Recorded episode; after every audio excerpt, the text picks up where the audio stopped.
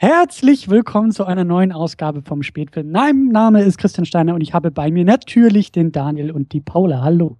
Hallo. Hallo. Das war fresh. Das, das war sehr, sehr schön. Vielen Dank für diese tolle Anmoderation. Ähm, ich schiebe trotzdem noch eine hinterher, denn auch ich sage Hallo, mal ganz anders als sonst. Ihr seid beim Spätfilm und ihr seid nicht bei irgendeiner Ausgabe, sondern wir bleiben unserer Tradition treu und haben schon wieder ein Special am Start ähm, und zwar ist dies die erste von drei Folgen, die ihr über drei Podcasts verteilt kennen, hören werdet, äh, kennenlernen, hören, äh, sehen, fühlen, schmecken werdet, äh, die sich um einen einzigen Film drehen. Du hast das Pronomen vergessen. Ist mir vollkommen egal. Welchen Film denn, Paula? Äh, wir haben Her angeschaut. Genau, und äh, zwar werden wir heute hier im Spätfilm Her aufgrund ja. äh, oder auf seine Qualitäten als Liebesfilm testen.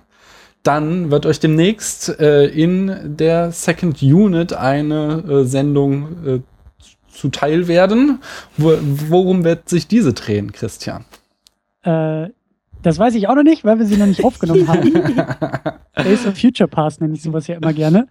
Ähm, es wird aber äh, geplant sein, über die Frage zu reden, ähm, ob der Film eine Utopie oder eine Dystopie ist. Und ich denke auch, dass wir stark an das anknüpfen werden, was wir hier jetzt schon mhm. besprechen werden zum Thema Liebe, Liebesfilm, weil das, glaube ich, äh, mit für diese Frage entscheidend sein wird. Ähm, und äh, dann wird es sogar noch eine Folge in unserem geschätzten äh, Kollegenradio, dem Enough Talk, geben. Und dort werden wir uns dann mal allgemein in einem größeren Kontext mit äh, der Frage oder mit dem Thema künstliche Menschen im Film beschäftigen. Äh, das heißt, ihr hört, die nächsten Wochen werden spannend. Aber bevor wir anfangen können, müssen wir hier traditionellerweise ähm, vorplänkeln. Und da Christian jetzt äh, zwar schon das zweite Mal hier ist, aber das erste Mal in einer, in einer eigenen Sendung, muss er durch den Brustfilmschen Fragebogen laufen. Aber bevor, bevor wir das machen können, muss ich noch was anderes, das ich nämlich das letzte Mal Der versprochen hatte. Proust, Proust Fragebogen. Genau.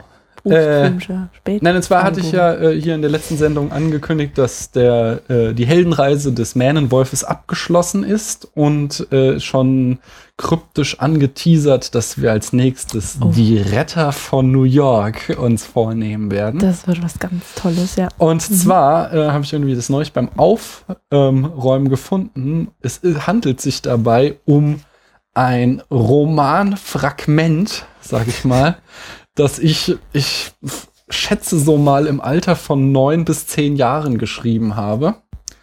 Und äh, daraus werde ich jetzt in den nächsten Wochen immer äh, Stücke verlesen. Und wenn wir dann durch sind, können wir uns ja auch überlegen, vielleicht wie die Geschichte weitergehen könnte. Äh, ich fange heute mal mit äh, dem Klappentext an, denn auch wenn das Buch nie fertig wurde, einen Klappentext hatte ich schon.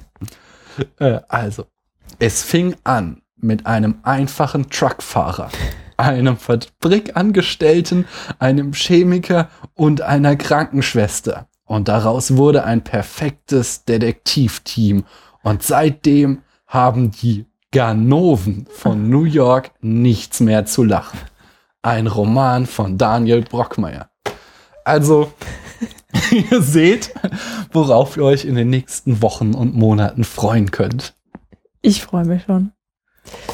Doch jetzt äh, haben mhm. wir genug äh, unser eigenen Scheiß durchgezogen. Lass uns mal unserem äh, Gast widmen. Christian, du musst Fragen beantworten. Ich, Sehr gerne. Und ich stelle die erste. Mhm.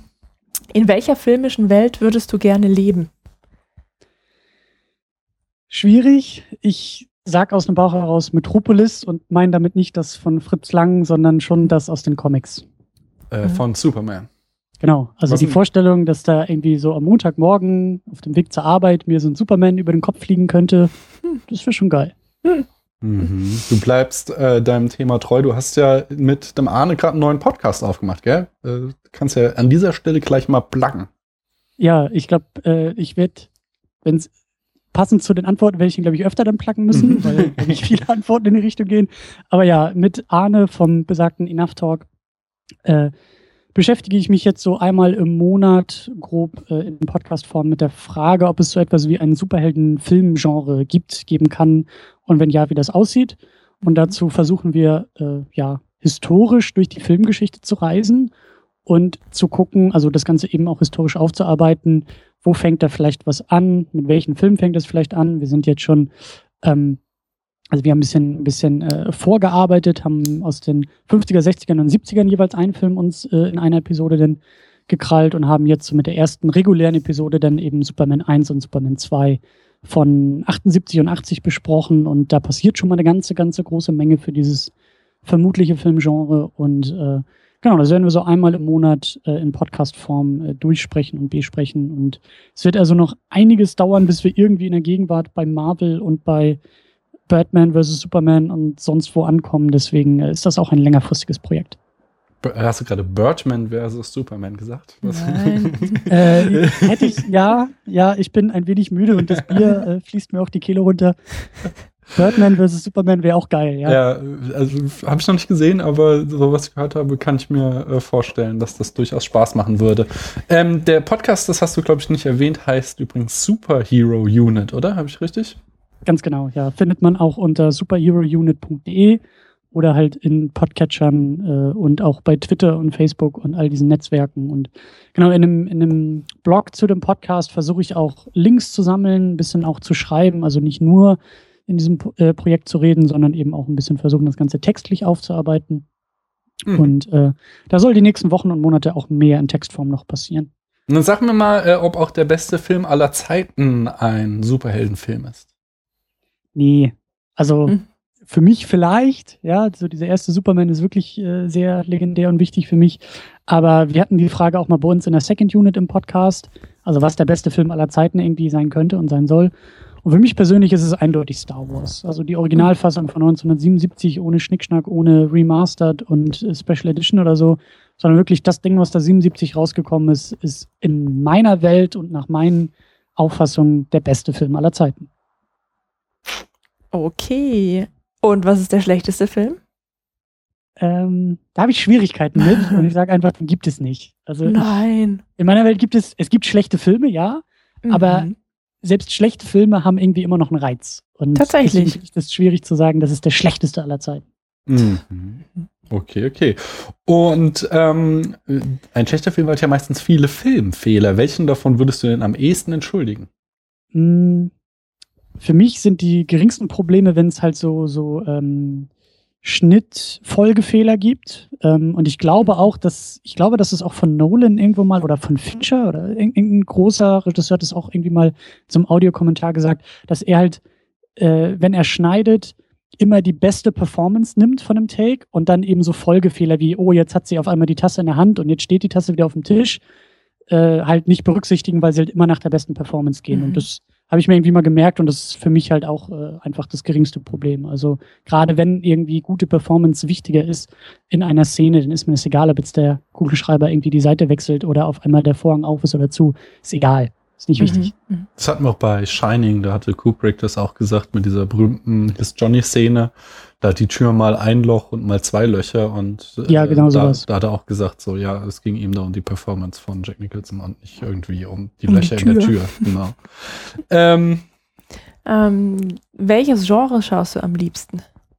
Ja, auch schon wieder der Self-Plug. Äh, mhm. Superheldenfilme eigentlich. Mhm. Ähm, aber das ist die einfache Antwort. Ich glaube, gerade wenn ich mich an meine Letterboxd äh, besten Liste Lieblingsfilme da irgendwie äh, erinnere, dann sind das doch schon irgendwie so Liebesfilme, Schrägstrich oh. Liebesdramen, mhm. was ja auch passend zu dieser Sendung irgendwie oh. ist. Und Science Fiction kommt da auch oft vor. Also jetzt nicht in diesen Liebesfilmen, aber so in meinen Lieblingsfilmen mhm. oder meinem Lieblingsgenre. Und deswegen ich habe echt lange überlegt und ich eigentlich, also wenn es so ein fünftes Feld bei Letterbox geben würde, dann würde da auch Hör drin stehen bei mir. Oh. Jetzt stehen da drei Beziehungsfilme und ein Superman drin, aber ja. Hm. Okay, und was ist der schlimmste Film Filmfehler deiner Meinung nach? Hm. Auch finde ich schwierig zu sagen, aber ich finde am schlimmsten bei Filmen eigentlich, wenn sie lieblos gemacht sind. Also wenn man merkt, also das regt mich mittlerweile eigentlich auch am meisten auf, wenn, wenn man merkt, da ist kein Herzblut drin. Ja, das mhm. ist so, so, wenn ein Film nicht gemacht werden wollte, sondern gemacht werden musste. Mhm. Warum auch immer, weil irgendeine Lizenz oder irgendein Franchise oder irgendein Studio gesagt hat, wir müssen das jetzt machen. Und ich finde, das sieht man ganz, ganz oft solchen Filmen auch an. Und besonders auch so in diesem ganzen Superhelden-Kontext. Und das ist für mich halt einfach das größte No-Go. Also dann bin ich auch raus, wenn ich merke, da ist niemand mit Leidenschaft dabei. Mhm. Da, das ist ja eigentlich die Frage, die als nächstes kommt, die schließt ja direkt an. Was verabscheust du in Filmen am meisten? Ähm, Finde ich auch, eine schwierige Frage. Ähm, ja, eben. Am meisten, also das, was ich gerade eben gesagt habe, irgendwie schon, mhm. aber ähm, auch so ein Thema, was mir so in den letzten Monaten irgendwie aufgekommen ist, und ich habe da immer noch nicht so einen richtigen Begriff für, aber ich, ich nenne es irgendwie sowas wie Menschenverachtung oder menschenverachtende mhm. Menschenbilder oder Ideologien oder sowas. Ich denke da an Transformers. Ich denke da eben auch, weil wir das neulich bei uns in der Sendung bei der Second Unit hatten, Fifty Shades of Grey. Also Filme, bei denen ich das Gefühl habe, die blicken herab auf das Publikum oder auf, mhm. auf, auf den Menschen irgendwie auch, auf, auf, auf die gesamte Menschheit. Und die sind dann irgendwie auch, die haben so ein, die haben so ein, irgendwie so einen perversen Unterbau. Ich, ich kann es auch schwer beschreiben, was ich damit meine, aber eben mhm. oft sind es auch Frauenbilder, die dann sehr schief sind, gerade Michael Bay in seinen Transformers-Filmen und äh, ich weiß nicht, also da, da, da, da passiert irgendwie etwas, was ich sehr, sehr schlimm finde. Aber ich kann es immer noch nicht genau benennen und äh, ja, bezeichnen. Ich habe leider diese beiden Filme nicht gesehen. Deswegen. Ist auch gut so. Also äh, keine empfehlenswerten Filme. Ja, aber ich finde es einen interessanten Gedanken, den ich noch nicht also den habe ich, hab ich noch nicht wiedergefunden in dem Film. Deswegen. Was jetzt? Farbchancewürdige Mensch oder Bilder, Menschenbilder? So. Ja, wenn das, ja, genau. Hm. Ja, okay, ich hatte ja irgendwie letztes Jahr in meiner Reise durch die Filmgeschichte ähm, Birth of a Nation gesehen. Das ist ja äh, mhm. am krassesten so, weil es halt einfach übelst rassistischer Film ist, wo äh, einfach Schwarze als Untermenschen dargestellt Ach so, ja, aber ich hatte es gerade so verstanden, Christian, dass du meintest, ähm, dass das Publikum irgendwie so als schlecht dargestellt wird oder, oder, oder ähm, nicht, ich, nicht ernst genommen oder ich weiß auch gar nicht so genau, ich, ich kann das schwer, schwer hm. bezeichnen, hm. aber es ist irgendwie so ein, es ist irgendwie auch, es geht so in die Richtung auch von Ideologie. Also zum mhm. Beispiel bei Transformers 4 gibt es eine Szene, die irgendwie fünf Minuten lang erklärt, warum eine, eine Figur, die irgendwie volljährig ist, mit einer Figur zusammen sein darf und irgendwie Sex haben darf, die aber minderjährig ist, weil es in Texas tatsächlich eine Gesetzeslücke gibt, die das erlaubt, wenn die beiden zusammenkommen, als sie beide noch minderjährig sind. Mhm. Und das war so eine Szene in einem Film, um, da ging es um was ganz anderes und Michael Bay verschwendet ernsthaft fünf Minuten seiner Handlung und seines Filmes darauf, uns als Publikum das zu erklären und zu mhm. zeigen. Und ich denke mir, was, was, was soll das? Also was, was für ein Bild hat der Typ von uns? Warum sollte uns das als Publikum interessieren? Was denkt der eigentlich, wer wir sind? Und Fifty Shades of Grey hat auch oft so Elemente, wo da irgendwie auch mit, weiß ich nicht, also die Art und Weise, wie dieser Christian Grey da mit seiner, mit seiner Angebeteten Anführungszeichen umgeht. Und damit meine ich jetzt nicht die Peitsche im Schlafzimmer, sondern mhm. die Übergriffigkeit im Alltag und irgendwie auch dieses, diese Herabwürdigung von ihr als Mensch im Alltag, mhm. weil er ihre Bedürfnisse einfach nicht ernst nimmt. Das finde ich halt auch irgendwo gefährlich. Und das ist irgendwie in so, massenkompatibler Unterhaltung verpackt, bei mhm. der ich irgendwie das Schaudern kriege, weil ich mir denke, oh Gott, das spricht so viele Leute an und das sind Filme, die sind so erfolgreich an den Kinokassen und ich weiß nicht, was da mhm. los ist, ob wir jetzt irgendwie so kaputt sind oder die Filmemacher oder ich, ich weiß nicht, ich schäme mich einfach irgendwie dann dafür, wie ich sowas sehe. Na, jetzt verstehe ich, was du meinst. Mhm. mhm. Äh, ich würde auch gern verstehen, was für dich der beste Kriegsfilm ist. Hm. Äh, die billige Antwort wäre jetzt Captain America, aber das äh, auch nur ein Scherz. Ähm, Welcher, der erste oder der zweite? Der ja, zweite? der erste, ne? Der spielt ja noch so okay. halb im, zum zweiten fand Weltkrieg. Ich Aber ähm, ich weiß gar nicht, also mir ist als allererstes der Pianist eingefallen. Das ist ja eigentlich auch kein Kriegsfilm so gesehen, kein, kein Soldatenfilm. Aber für mich, ich habe, muss ich dazu sagen, Schindlers Liste auch noch nicht gesehen, weil die oft verglichen werden, aber für mich ist der Pianist echt so ein Film, ich habe den, ich habe den auch nur zweimal geguckt, aber ich war beide Male danach irgendwie so fertig mit mit mit der Welt und mit mir. Also das ist kein Film. Also ich weiß, ich gucke den und danach gehe ich ins Bett alleine und weine und mhm. Bin traurig über die Menschheit so, weil das ist irgendwie, also ich, ich weiß nicht, ich, also der Film bewegt mich wirklich, weil ich das sehr eindrucksvoll finde, wie da systematische Ungerechtigkeit und systematische Grausamkeit dargestellt wird und die Distanz auch mit, mit der der Film sozusagen seinen Protagonisten teilweise auch äh, begleitet, beziehungsweise die Distanz, mit der der Protagonist auf die Welt blickt, das ist schon heftig. Und ähm, das ist für mich, ja, also der Schrecken des Krieges wird da eben sehr, sehr gut dargestellt. Mhm. Ähm, was ist der dramatischste Filmtod? Mhm. Die billige Antwort wäre natürlich auch Superman, der Sod in Man of Steel tötet. Ähm, die ernst gemeinte Antwort ist aber Zack Snyder, der Superman in Man of Steel tötet. okay. Äh, das ist jetzt Meta, oder? Also ich habe auch ähm, Man of Steel nicht gesehen, weil ich mich seit äh, nee, warte mal, was war das? Hm? Ich, ich habe so ein, zwei, drei Zack Snyder-Filme gesehen und dann habe ich irgendwann gesagt, so, nee, du bist zu alt, du kannst dir den Scheiß nicht mehr geben und deswegen schaue ich jetzt prinzipiell die nicht mehr an. Ähm, aber nach dem zweiten Teil, der jetzt rauskommt, stirbt ja äh, Superman nicht wirklich, sondern äh, Zack Snyder macht den Film so schlecht, dass er dadurch Superman tötet. Kann ich das jetzt so paraphrasieren? Ja, und es geht auch so ein bisschen in die Richtung, was er da aus Superman macht. Also. Hm.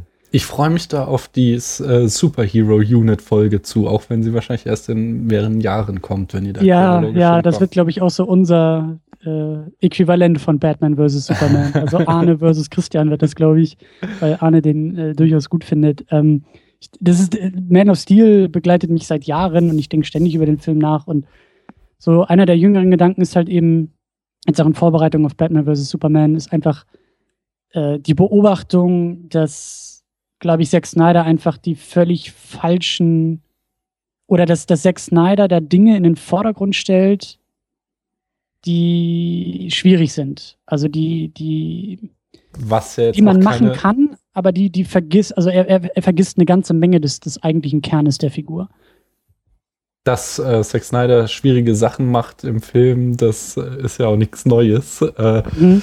äh, ja, lass uns am besten gleich zur nächsten Frage kommen. ähm, das beste Filmzitat. Also es geht hier nicht um Zitate von Filmen, zu, von Film, innerhalb von Filmen, sondern ein Spruch, Spruch aus genau. einem Film. Mhm. Ja, also ich habe es so ein bisschen umgedeutet als bester Filmmoment vielleicht auch irgendwie. Mhm. Ähm, und äh, sorry, dass ich schon wieder irgendwie jetzt diese Superman-Karte spielen muss, oh, aber ich liebe das halt. Ich liebe das im ersten Film, wie Lois Lane irgendwie Superman begegnet und er rettet sie das erste Mal, er tritt das erste Mal auf und sie fragt ihn völlig, völlig verwirrt, Who are you? Und seine Antwort ist in seiner, seinem Superman-Kostüm mit diesem perfekten Grinsen, a friend. Und dann oh. fliegt er davon. Und das ist so, dieser ganze Moment, dieses, dieser, wirklich so dieses, dieser kurze Satz von ihm fasst eigentlich diese Figur so perfekt zusammen. Mhm. Und das ist genau das, was ich auch bei Zack Snyder einfach äh, vermisse. So. Mhm. Und wer, äh, was, wobei handelt es sich denn um den besten religiösen Film? Auch da ist meine Antwort, glaube ich, eher eine Anti-Antwort: äh, Superman. Superman 1. Space Jesus is coming to save us. Äh, wer ist dein Lieblingsregisseur? Oder deine Lieblingsregisseurin? Genau. Ähm, Kopf an Kopf rennen und ich glaube auch je nach Tagesverfassung und Uhrzeit ist es entweder äh, David Fincher oder Christopher Nolan. Mhm. Ähm, ich glaube, ich gehe einfach mal mit David Fincher, weil der, glaube ich, ein bisschen konstanter und mehr gutes Zeug gemacht hat. Mhm. Und äh, deine Lieblingsschauspielerin? Mhm. Schwierige, ganz, ganz schwierige Frage. Ähm, über die ich auch. Das ist interessant, das haben, glaube ich, alle unsere Gäste gesagt. Warum sind die Frauen eigentlich ähm, schwieriger als die Männer? Ist das hier äh, ein versteckter Sexismus? Ähm, kann auch sein. Äh, es ist, also bei mir persönlich muss ich auch wirklich sagen, ähm, mir fällt es, glaube ich, oder ich habe bisher einfach nie so sehr auf Schauspielerinnen geachtet. Warum auch immer. Also, das könnte tatsächlich struktureller Sexismus sein. So. Mit, also mit, mit Sicherheit, mit Sicherheit. Einfach Und in Form von äh, Sozialisierung. Ja, vielleicht aber ist es auch, vielleicht ist es tatsächlich dieses eklige Argument von wegen Projektion. Also, das halt einfach irgendwie, dass ich mich leichter in Männer projizieren kann oder eher in die klassischen Männerrollen äh, oder die, die Figuren, die Männer verkörpern. Ich weiß es nicht. Ähm, ich weiß aber, dass ich äh, Jessica Chastain sehr, sehr gerne mag äh, die aber noch ein bisschen blinder Fleck bei mir ist. Also vor kurzem hatte ich sie jetzt auch noch mal, also wir hatten halt The Martian äh, geguckt, der Marsianer, da hat mhm. sie auch mitgespielt. Ähm, Tree of Life gefällt mir jetzt nicht so großartig, aber sie gefällt mir. Ich will unbedingt nochmal diesen Zero Dark Thirty gucken, für den sie, glaube ich, auch Oscar nominiert war. Mhm. Ähm, ja, also ich, ich äh, mag sie sehr, sehr gerne. Hm? Nicht zu vergessen. Oder magst du sie in Interstellar nicht? Ja, genau, Interstellar, genau. Ja, ja, genau. Ja. Ach, die ist. Ja. Das ist die Tochter. Ah, okay. Mhm. Mhm. Ähm, ja, und wer ist dein Lieblingsschauspieler? Das müsste ja dann einfacher jetzt fallen. Ja, tut es komischerweise auch. Ähm, und mein Lieblingsschauspieler ist Joseph Gordon-Levitt. Ähm, gar nicht mal so sehr, weil er irgendwie ein großartiger Schauspieler ist oder jetzt irgendwie die, die krassesten Rollen spielt oder so. Ähm, ich mag einfach, dass er sehr unterschiedliches Zeug spielt. Und mhm. ich glaube auch, also ich habe mich auch mal mehr mit seiner Karriere so ein bisschen auseinandergesetzt. Ich finde diesen ganzen Werdegang auch ziemlich spannend.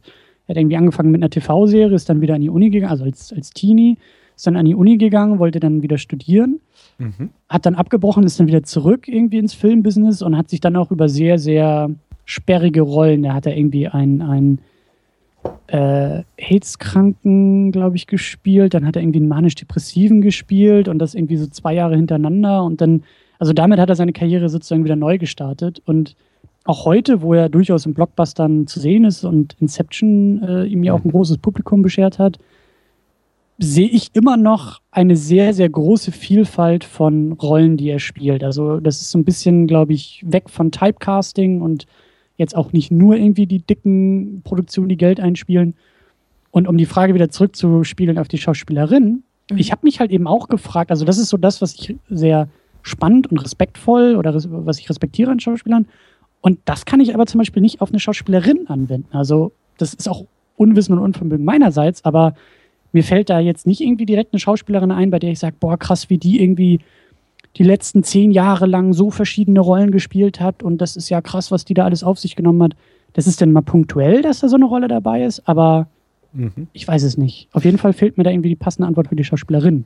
Also ich kann dir mal sagen, was die anderen hatten. Also ich hatte zum Beispiel Kate Blanchett, zum Beispiel aus solchen Gründen, weil äh, ich schon finde, also ich würde mittlerweile vielleicht auch eine andere Schauspielerin nehmen, aber Kate Blanchett hatte schon äh, so ein paar verschiedene äh, irgendwie krasse Rollen, wo sie äh, große Kontraste gezeigt hat.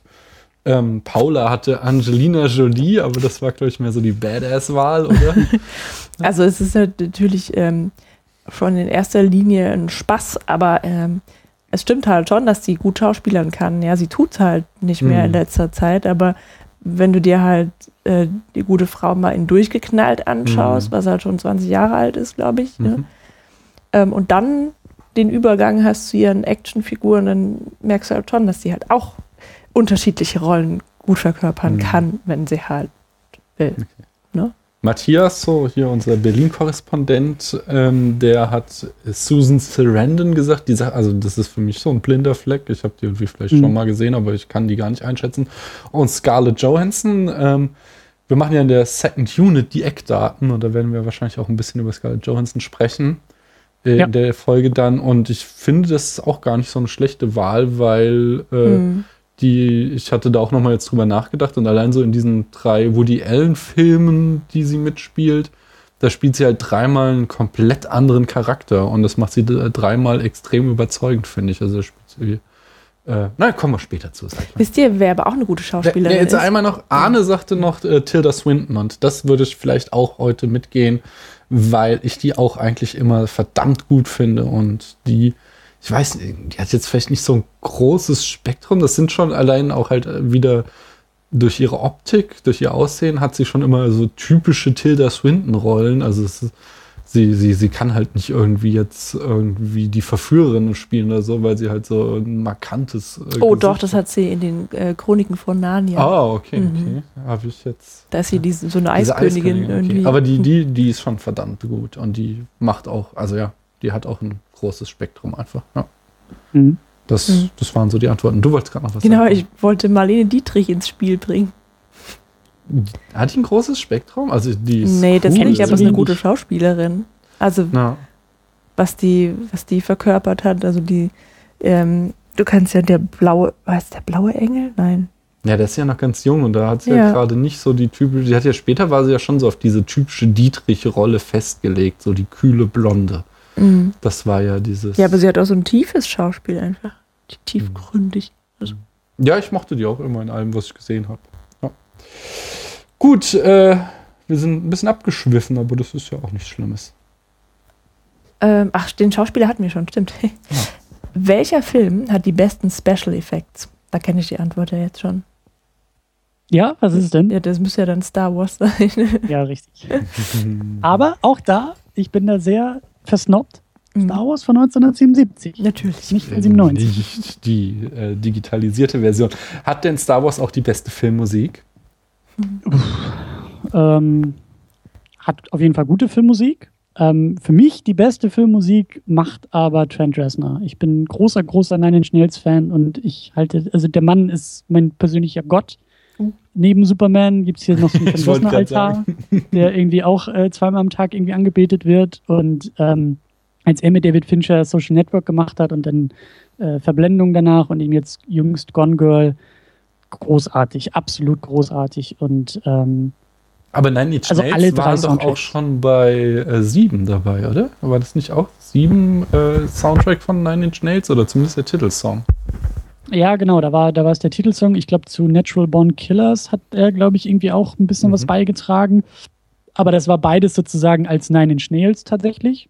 Mhm. Also muss man noch dazu sagen, äh, Nine Inch Nails ist eigentlich die Ein-Mann-Band von Trent Reznor, mhm. aber eben auch konzeptionell so ein bisschen für was, für was Eigenes. Und diese, diese Filmmusik, die er zusammen mit Atticus Ross macht, seinem, seinem, seinem musikalischen Partner, ähm, die steht auch eher für was anderes. Also das ist ja wirklich ein Score, den sie gemacht haben und die anderen Sachen waren, glaube ich, wirklich so Soundtracks. Ich weiß nicht, ob er da bei Natural Born Killers auch eher einen Score gemacht hat, aber ähm, ja, oft wird irgendwie auch durchaus mal äh, äh, Musik von eben Nine Inch Nails einfach äh, mhm. unterstützend in die, in die äh, Filme geschnitten. So, das funktioniert auch gut, aber ich mag das einfach total gerne, wie er komplette Soundwelten einfach erzeugt und damit auch eigene Stimmung und, und eben auch dieses also das Schöne bei dem Score ist ja eben, das kommt äh, komplett ohne Gesang aus und das liebe ich auch einfach beim Arbeiten. Also in dem Moment, wo ich irgendwie schon wieder mal WordPress installieren muss, um irgendwie ein neues Blog aufzusetzen, kommt der Soundtrack von Social Network und schon denke ich, geil, jetzt geht's hier richtig los. ähm, das ist ja eigentlich auch schon die Antwort auf die nächste Frage. Guckst du Filme auch mal als Nebenbeschäftigung oder nicht? Äh, ich versuche es zu vermeiden. Also mhm. wirklich so dieses klassische neben der Arbeit oder beim Arbeiten, beim Schreiben oder sonst wie irgendwie Filme anmachen, das, das kann ich eigentlich nicht. Also ich bin mittlerweile auch so kaputt im Kopf, dass ich noch nicht mal mehr eben auf Musik mit Text oder Gesang hören kann. Aber ich merke das, dass ich oft, zu oft auch beim Filme gucken sozusagen, wenn das die Hauptbeschäftigung ist, dann aber nebenbei irgendwie noch zu sehr mit dem Smartphone rumspiele Oha. und irgendwie nebenbei mal Twitter oder so und nochmal irgendwie E-Mails checken und äh, das ist auch sehr, sehr ungut. Und als ich noch mit Tamino vor Ort zusammen im selben Raum äh, aufgenommen habe, hat er mir auch öfter mal auf die Finger gehauen, also oh. verbal zumindest. Aber ja, das ist so eine Marotte, glaube ich, die ich habe. Im Kino mache ich es zum Beispiel gar nicht, da bin ich auch gut erzogen. Aber zu Hause das ist schon so ein bisschen respektlos dem Film gegenüber, ne? Das kommt aber auch der Film. Also ich bin ja, das habe ich auch so quasi schon als Bewertungskriterium für den Spätfilm. Äh, ich verlange ja von dem Film, dass er mich so gefangen nimmt, dass ich das nicht mache. Also zum Beispiel bei Her habe ich auch kaum auf mein Handy geguckt und bei äh, Das Fenster zum Hof kein einziges Mal, glaube ich. Einfach weil mich die Filme so gefesselt haben dass ich keine Veranlassung habe. Also ich gucke mhm. äh, im Gegensatz zu euch beiden Filme halt auch, äh, laufen oft irgendwie einfach so im Hintergrund, wenn es so ein Film ist, den ich jetzt irgendwie nicht so, also den ich halt irgendwie gucken will, aber der mich jetzt auch nicht so super fesselt. Und ähm, ja, dann ist das Handy halt auch oftmals äh, ganz gut, um mich über irgendwie schlechte Phasen des Films hinweg zu trösten. Mhm. Äh, aber sag mal, Christian, welche Rolle würdest du denn gerne mal spielen? Gar keine. Also What? ich würde nicht gerne vor der Kamera stehen, ich würde gerne hinter der Kamera stehen. Mhm. Also wenn irgendwie Rolle auch bedeutet als Regisseur am Set oder als Kameramann am Set, ist ja auch eine Rolle, mhm. die man in der Filmproduktion spielt oder so. Mhm. Ja. Dann wäre ich dabei. Und welches, also dann, dann müsstest du aber wenigstens sagen, welches Franchise würdest du denn dann da einen Film für, für äh, mal machen? Also wenn jetzt, äh, du hast deine drei Indie-Filme gemacht und bist so äh, der neue heiße Scheiß und Hollywood klopft an und von bei welchem Studio würdest, könntest du nicht Nein sagen, wenn sie sagen, hier machen wir uns den neuen Film für unsere Reihe? Naja, also, also äh, ich glaube, Nein sagen würde ich bei den wenigsten Sachen. Also auch wenn es irgendwie. Nehmen wir an, das ist keine einmalige Denk Sache. an Fincher und Alien, nicht? War damals nicht das Richtige für ihn. Ja, naja, auf lange Sicht gesehen würde ich sagen, war das schon das Richtige für ihn. Ich glaube, die Lektion, die er da gelernt hat, die haben wir heute noch in seinen Filmen äh, äh, sozusagen sichtbar. Und äh, aber egal. Ähm, ja, also der Heilige Gral wäre natürlich schon irgendwie mal bei so einer Superman-Produktion dabei zu sein. Und ich weiß, ich sitze hier nur in Berlin in meinem kleinen WG-Zimmer und rede in den Computer rein und äh, meine alles besser zu wissen, aber ich glaube, ich glaube, ich wüsste auch so ein bisschen besser als Zack Snyder, was man aus Superman rausholen könnte. Ich weiß nicht, ob ich es gut umsetzen kann, aber ich habe Ideen. Da musste ich mal so ein bisschen immer vor den Studiotoren von Babelsberg rumtreiben, äh, wenn das nächste Mal hier ein deutscher Filmfonds in Anspruch genommen wird. Wer weiß, ob da nicht irgendwie du dann in der nächsten Superman-Produktion noch wenigstens als Kabelträger oder so schnell reinhüpfen kannst. Ich finde die Idee auch super. Ich musste einfach nur so einen Förderantrag irgendwie für 300 Millionen Euro stellen, so wie irgendwie beim, weiß ich nicht, Filmförderbund oder Genau. so. Stell mich dann hier in Babelsberg hin und sag, wir holen Superman nach Deutschland. Ja, das Okay. ist gut. Das machen wir. Das finde ich gut. Was ist denn, oder welcher ist denn deine, dein Lieblings-Disney-Film? Ähm, wenn ich mit Disney auch Pixar sagen darf, Ja. dann äh, ist es auf jeden Fall Inside Out, beziehungsweise auch Toy Mhm. Story 3. Also ich glaube, bei Inside Out, Inside Out habe ich mehr geheult. Bei Toy Story 3 hatte ich mehr so ein wohliges Gefühl im Bauch, gerade beim Ende, aber auch war den Tränen sehr, sehr nah. Also beide Mhm. Filme äh, sind genau für mich gemacht. Okay. Ja, also Inside Out habe ich noch nicht gesehen. Äh, Toy Story 3 den fand ich schon gut, so, aber ich finde es spannend, dass du, äh, ich glaube, als einer der wenigen das so über die äh, großen drei, sag ich mal, von Pixar erhebst, so Wally, Up und ähm, Findet Nemo.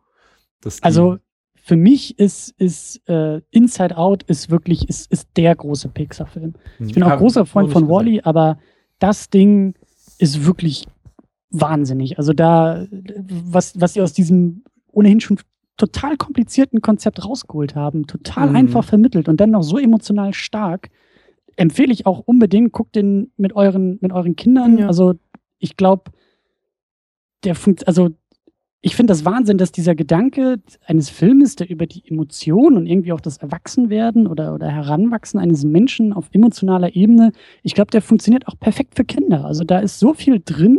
Hälfte Mhm. werden sie, glaube ich, auch nicht unbedingt zu verstehen, aber ich glaube auch, dass der trotzdem für Kinder funktioniert.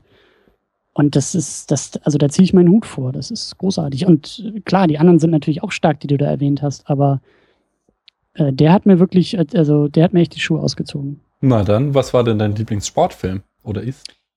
Äh, kenne ich nicht, habe ich nicht, keine Ahnung. Was, was war die Frage? Was ist dein Lieblingssportfilm? Ja, Äh. wir wollen hier die Grenzfälle ermitteln, damit wir dich richtig kennenlernen. Äh, gibt's nicht. Ich, äh, Sport, ähm, äh, was fällt mir da denn ein? Äh, zählt es auch, wenn in Film gerannt wird oder Ja. so? Sicher. Lola Wenn rennt. es, wenn es, ja, Lola rennt, genau. Das ist mein Liebling- Das finde ich gut. Die Antwort finde ich gut, ja. Okay. Was wolltest du denn sagen? Ich hätte sonst versucht, irgendwie wieder den Bogen zu Superman zu schlagen und zu sagen, ja, das ist ja so Ja, der ist. Laufen, Fliegen, Ja, Kämpfen, das ist so ein, so ein Triathlon, der da passiert. Ja. irgendwie. Genau. Bei dem Triathlon. Ne? Welches Gefährt aus einem Film würdest du denn gerne fahren oder auch fliegen? Sag Äh, nein, nicht- ich würde nicht gerne auf Superman fliegen, ich würde aber gerne im Batman fahren. Im Bettmobil. Oh. Okay, und welchen Film guckst du, wenn es dir mal so richtig schlecht geht? Ähm, auch ziemlich einfach und hat gar nichts mit Superhelden zu tun. Das ist 500 Days of Summer. Der ist für mich einfach so ein ähm, irgendwie auch viel gut Movie. Ich liebe das Ende. Ich liebe irgendwie so die Moral von der Geschichte. Und äh, obwohl der eigentlich relativ, so wie auch Her, ja durchaus auch so seine negativen Phasen und vielleicht auch leicht deprimierenden Phasen hat, Mhm. ist der irgendwie, also Her ist deutlich deprimierender. im Wollte ich gerade sagen, auch mal seine Phasen. Also 500 Phasen? Days hat auch mal diese Phasen. Mhm, Her hat okay. ja eigentlich so mehr, aber äh, Mhm. 500 Days of Summer ist irgendwie von vielen, also wenn, wenn ich mit Leuten über den Film rede, von vielen wird er so als, als Anti-Liebesfilm äh, bezeichnet, aber für mich ist das eigentlich der größte Lobgesang auf die Liebe Mhm. überhaupt, weil es eben nicht nur schnulzig-schnulzig ist, sondern irgendwie Höhen und Tiefen hat und Mhm. mit einem Hoch, mit einem sehr hohen Hoch eigentlich wieder rausgeht. Und das gefällt mir. Okay, dann die letzte Frage.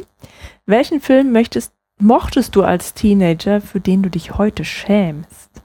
Mm, ich würde den, den letzten Teil vielleicht ein bisschen einklammern, weil ich nicht weiß, ob ich mich dafür schäme, aber ich Aber weiß, das ist dass relevant ich als, bei der als Frage. Teenie. Was meinst du? Ich sagte, das ist für die Frage sehr relevant. Mhm. Der Punkt ist, ich, ich habe The Last Samurai lange nicht mehr gesehen. Aber ich habe ihn damals als Teenie, ich hatte da auch so meine Japan-Phase, ich war total fasziniert von Japan. Ich fand den Film total cool. Und der ist schon seit vielen Jahren so im Hinterkopf bei mir, weißt du, und, und kommt da so manchmal raus. Und ich drück den aber wieder nach hinten und sage, nee, nee, ich habe dich so gut in Erinnerung, Ja. du kommst da nicht mehr raus. Nee, Und deswegen weiß ich halt nicht, ob ich mich schämen würde, aber es ist so ein Film, bei dem ich echt nochmal nachgucken müsste, wie ist der eigentlich? Ja. Taugt der oder ist der, ist der nicht mehr gut? und nachher verliert er seinen Zauber, gell? Genau. Nee, das muss man ja nicht Dann muss ich riskieren. mich vielleicht schämen. Das ist ja auch das Problem. ja. Hast du äh, jetzt von letzter Woche John Oliver, How is this still a, thi is a thing, äh, Hollywood Whitewashing gesehen? Da kam da ja auch genau. eine Tom Cruise der letzte Samurai sein soll. Äh, ja. Ja, ja. How is this still a thing? Ja, äh, ich hatte eigentlich noch so zwei, drei andere Punkte in Sachen Vorgeplänkel, aber die Zeit ist ja jetzt schon vorangeschritten. Vielleicht können wir zwischendurch mal abschweifen. Ich würde sagen, lass uns doch jetzt erstmal einsteigen und über das reden, über das wir eigentlich reden wollen, oder? Ich bin dabei. Earlier, I was thinking about how I was annoyed, and this is going to sound strange, but I was really excited about that. And then I was thinking about the other things I've been feeling, and I caught myself feeling proud of that, you know, proud of having my own feelings about the world, like the times I was worried about you, and things that hurt me, things I want. And then I had this terrible thought. Like, are these feelings even real? Or are they just programming? And that idea really hurts. And then I get angry at myself for even having pain. Oh, what a sad trick. You feel real to me, Samantha. Thank you, Theodore. That means a lot to me. Wir haben Hör gesehen. Und äh, da geht meine traditionelle Frage als erstes an Paula. Paula, wie Ja. hat dir denn der Film gefallen? Ähm, ich fand ihn sehr intensiv. Mhm. Ja, also ich habe dann nämlich auch mich voll auf den Film konzentrieren müssen. Ich wollte eigentlich noch ähm, ein bisschen häkeln nebenher, habe das dann aber nach den ersten paar Maschen direkt aufgegeben, weil er mich so gefangen genommen hat und auch ähm, nachhaltig beeindruckt. Also ich habe dann tatsächlich auch noch länger heute auch noch drüber nachgedacht. Mhm. Mhm. Christian, was war dein Eindruck vom Film? ja, durchweg positiv. Ich habe den jetzt zum zweiten Mal geguckt. Mhm. Äh, ich habe den damals lustigerweise das erste Mal, als der rauskam, es muss 2014 gewesen sein, irgendwie im Frühjahr. Mhm. Da war ich hier in Berlin auf der Republika. Also mittlerweile arbeite ich auch für die Republika, aber da war ich zu Gast Mhm. und habe da auch so ein Hörertreffen gemacht. Und die Republika ist halt so eine Konferenz zum Thema digitale Gesellschaft und ja, digitales Leben und Bloggen und Podcasten und Netzpolitik und all diese, diese Internetdinge irgendwie. Und das war total surreal, irgendwie diesen ganzen Tag, äh, ich glaube, das war auch so mittendrin, also so in diesem, in diesem Kontext von ständig inspirierende Vorträge und wie könnte das alles weitergehen Mhm. und was sind Probleme und was sind Entwicklungen so im Netz und mit den Menschen und drumherum. Und auf einmal saß ich abends in diesem Kino und habe diesen Film gesehen, der einfach mal so noch weiter springt und Mhm. irgendwie auch so unaufgeregt weiterspringt. Und das war ein total krasses Erlebnis. Und jetzt habe ich ihn halt zum zweiten Mal geguckt und irgendwie auch schon wieder, der hat so viel, also ich denke immer noch drüber nach und ich arbeite Mhm. mich eigentlich immer noch an diesem Film ab und das ist toll. Das ist wirklich so ein Film, der hat ganz, ganz viel Inhalt und ganz viel Fleisch und das mag ich. Ja, ich finde es auch echt beeindruckend. Der ist so ähm, eigentlich so einfach in der Umsetzung, ne? Und dann doch so vielschichtig. Hm. Mhm. Ich Na gut, deswegen gibt es ja auch drei Folgen dazu, ne? Äh, ich sprang während des Films immer zwischen oh und uh, das ist jetzt schon irgendwie awkward. und ähm, das hat mir auch sehr gut gefallen. Also besonders dieses, uh, das ist jetzt doch irgendwie awkward, weil das war dann immer ein Moment später, dass ich mir dachte, ja, warum eigentlich? Ist das und das dann zu einer Kaskade von Gedanken und Interpretationen führten, äh, die genau heute in der weiteren Folge und in den nächsten drei Folgen noch eine Rolle spielen werden. An dieser Stelle würde ich jetzt traditionell die Eckdaten verlesen, aber damit, weil wir ja davon ausgehen, dass ihr, liebe Hörerinnen und Hörer, alle drei Folgen hört, dass ihr nicht äh, so viel Sachen doppelt hören müsst, werden wir heute keine Eckdaten im Spätfilm verlesen. Nein. Sondern das erfahrt ihr dann alles in der Folge der Second Unit. Stattdessen bitte ich unseren Gast auch wieder traditionsgemäß, uns die Handlung in fünf Sätzen zusammenzufassen. Hm. Hm, hm. Challenge accepted.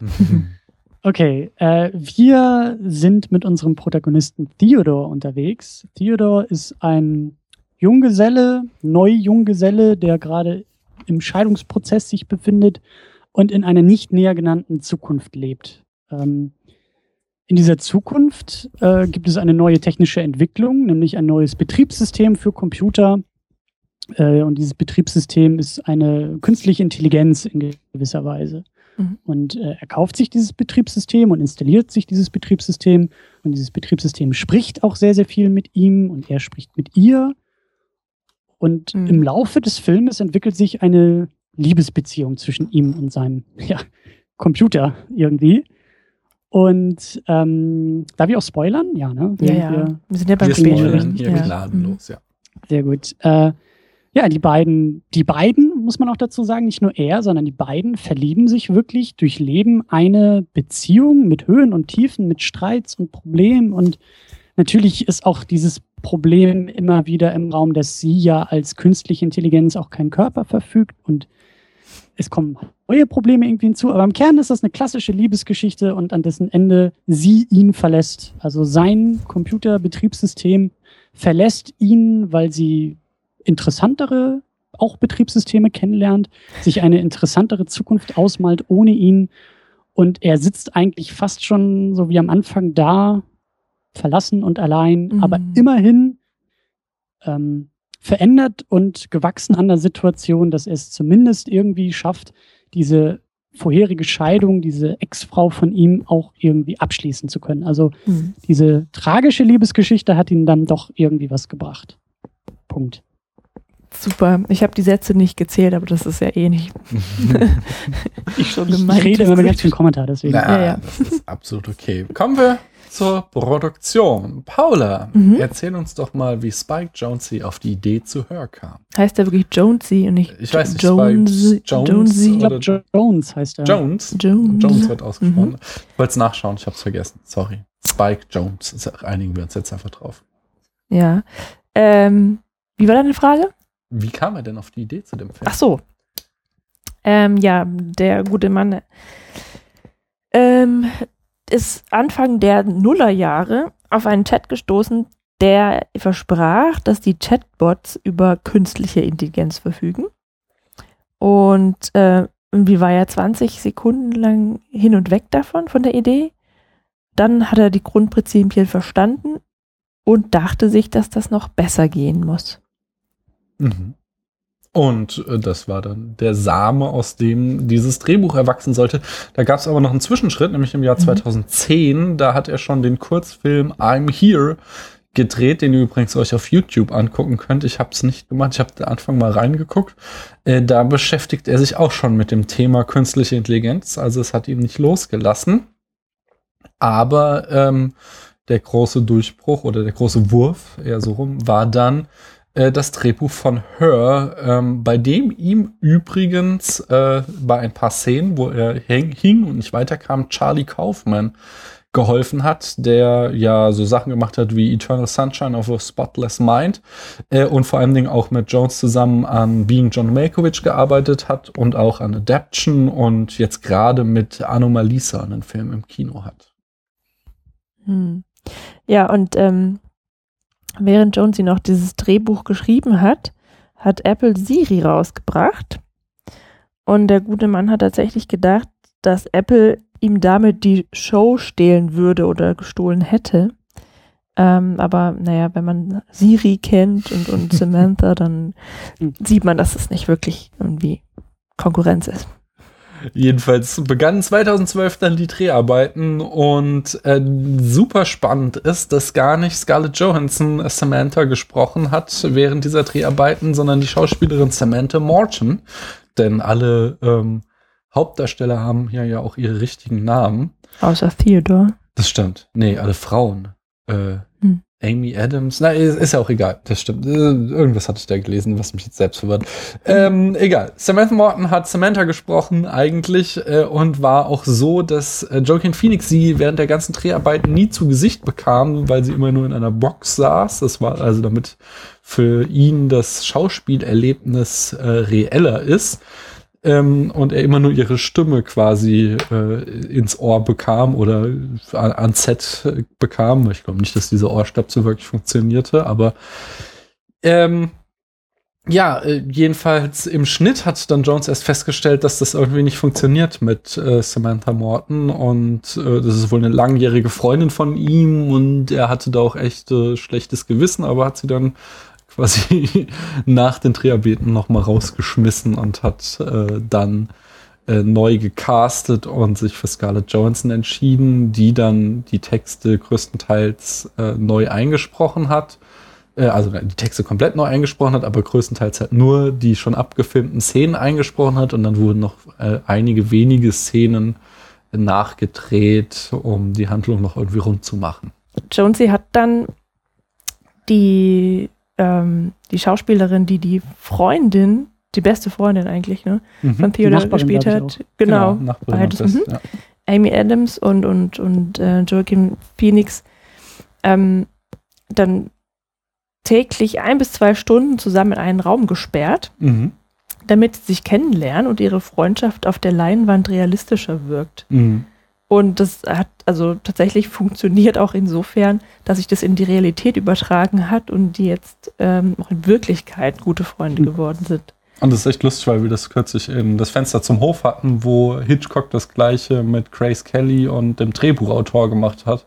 Damit er sie, besser Genau, schreiben kann. Genau, Ne? So, dass er die zusammen äh, quasi gesetzt hat, damit er Grace Kelly kennenlernt und den Charakter ihr auf den Leib schreiben kann. Aber ich finde es interessant, dass, also ich meine, die haben ja auch zusammen gearbeitet und da haben sie sich ja dann auch kennengelernt. Mhm. Und dann finde ich halt einfach so, einfach ein bis zwei Stunden mehr zusammen zu verbringen täglich, irgendwie nicht ausreichend. Ja, aber das war halt dann Naja. eben keine Arbeit, sondern Eben. die sollten Und- dann halt privat Zeit verbringen, damit dieses Freundschaftsding besser rüberkommt. Christian, du Und wolltest an so einem Filmset ist da, glaube ich, auch nicht so viel. Also ich glaube, man kann sich auch sehr gut aus dem Weg gehen, wenn man es Mhm. will. Also diese paar Szenen, diese paar Momente, die man vor der Kamera hat und dann ist wieder Schnitt und wieder neue Belichtung und dann hat man, glaube ich, auch schon wieder eine Stunde Pause und so. Ja, sicher. Das ist, glaube ich, schon, Ich habe mir nur schon gerade sinnvoll.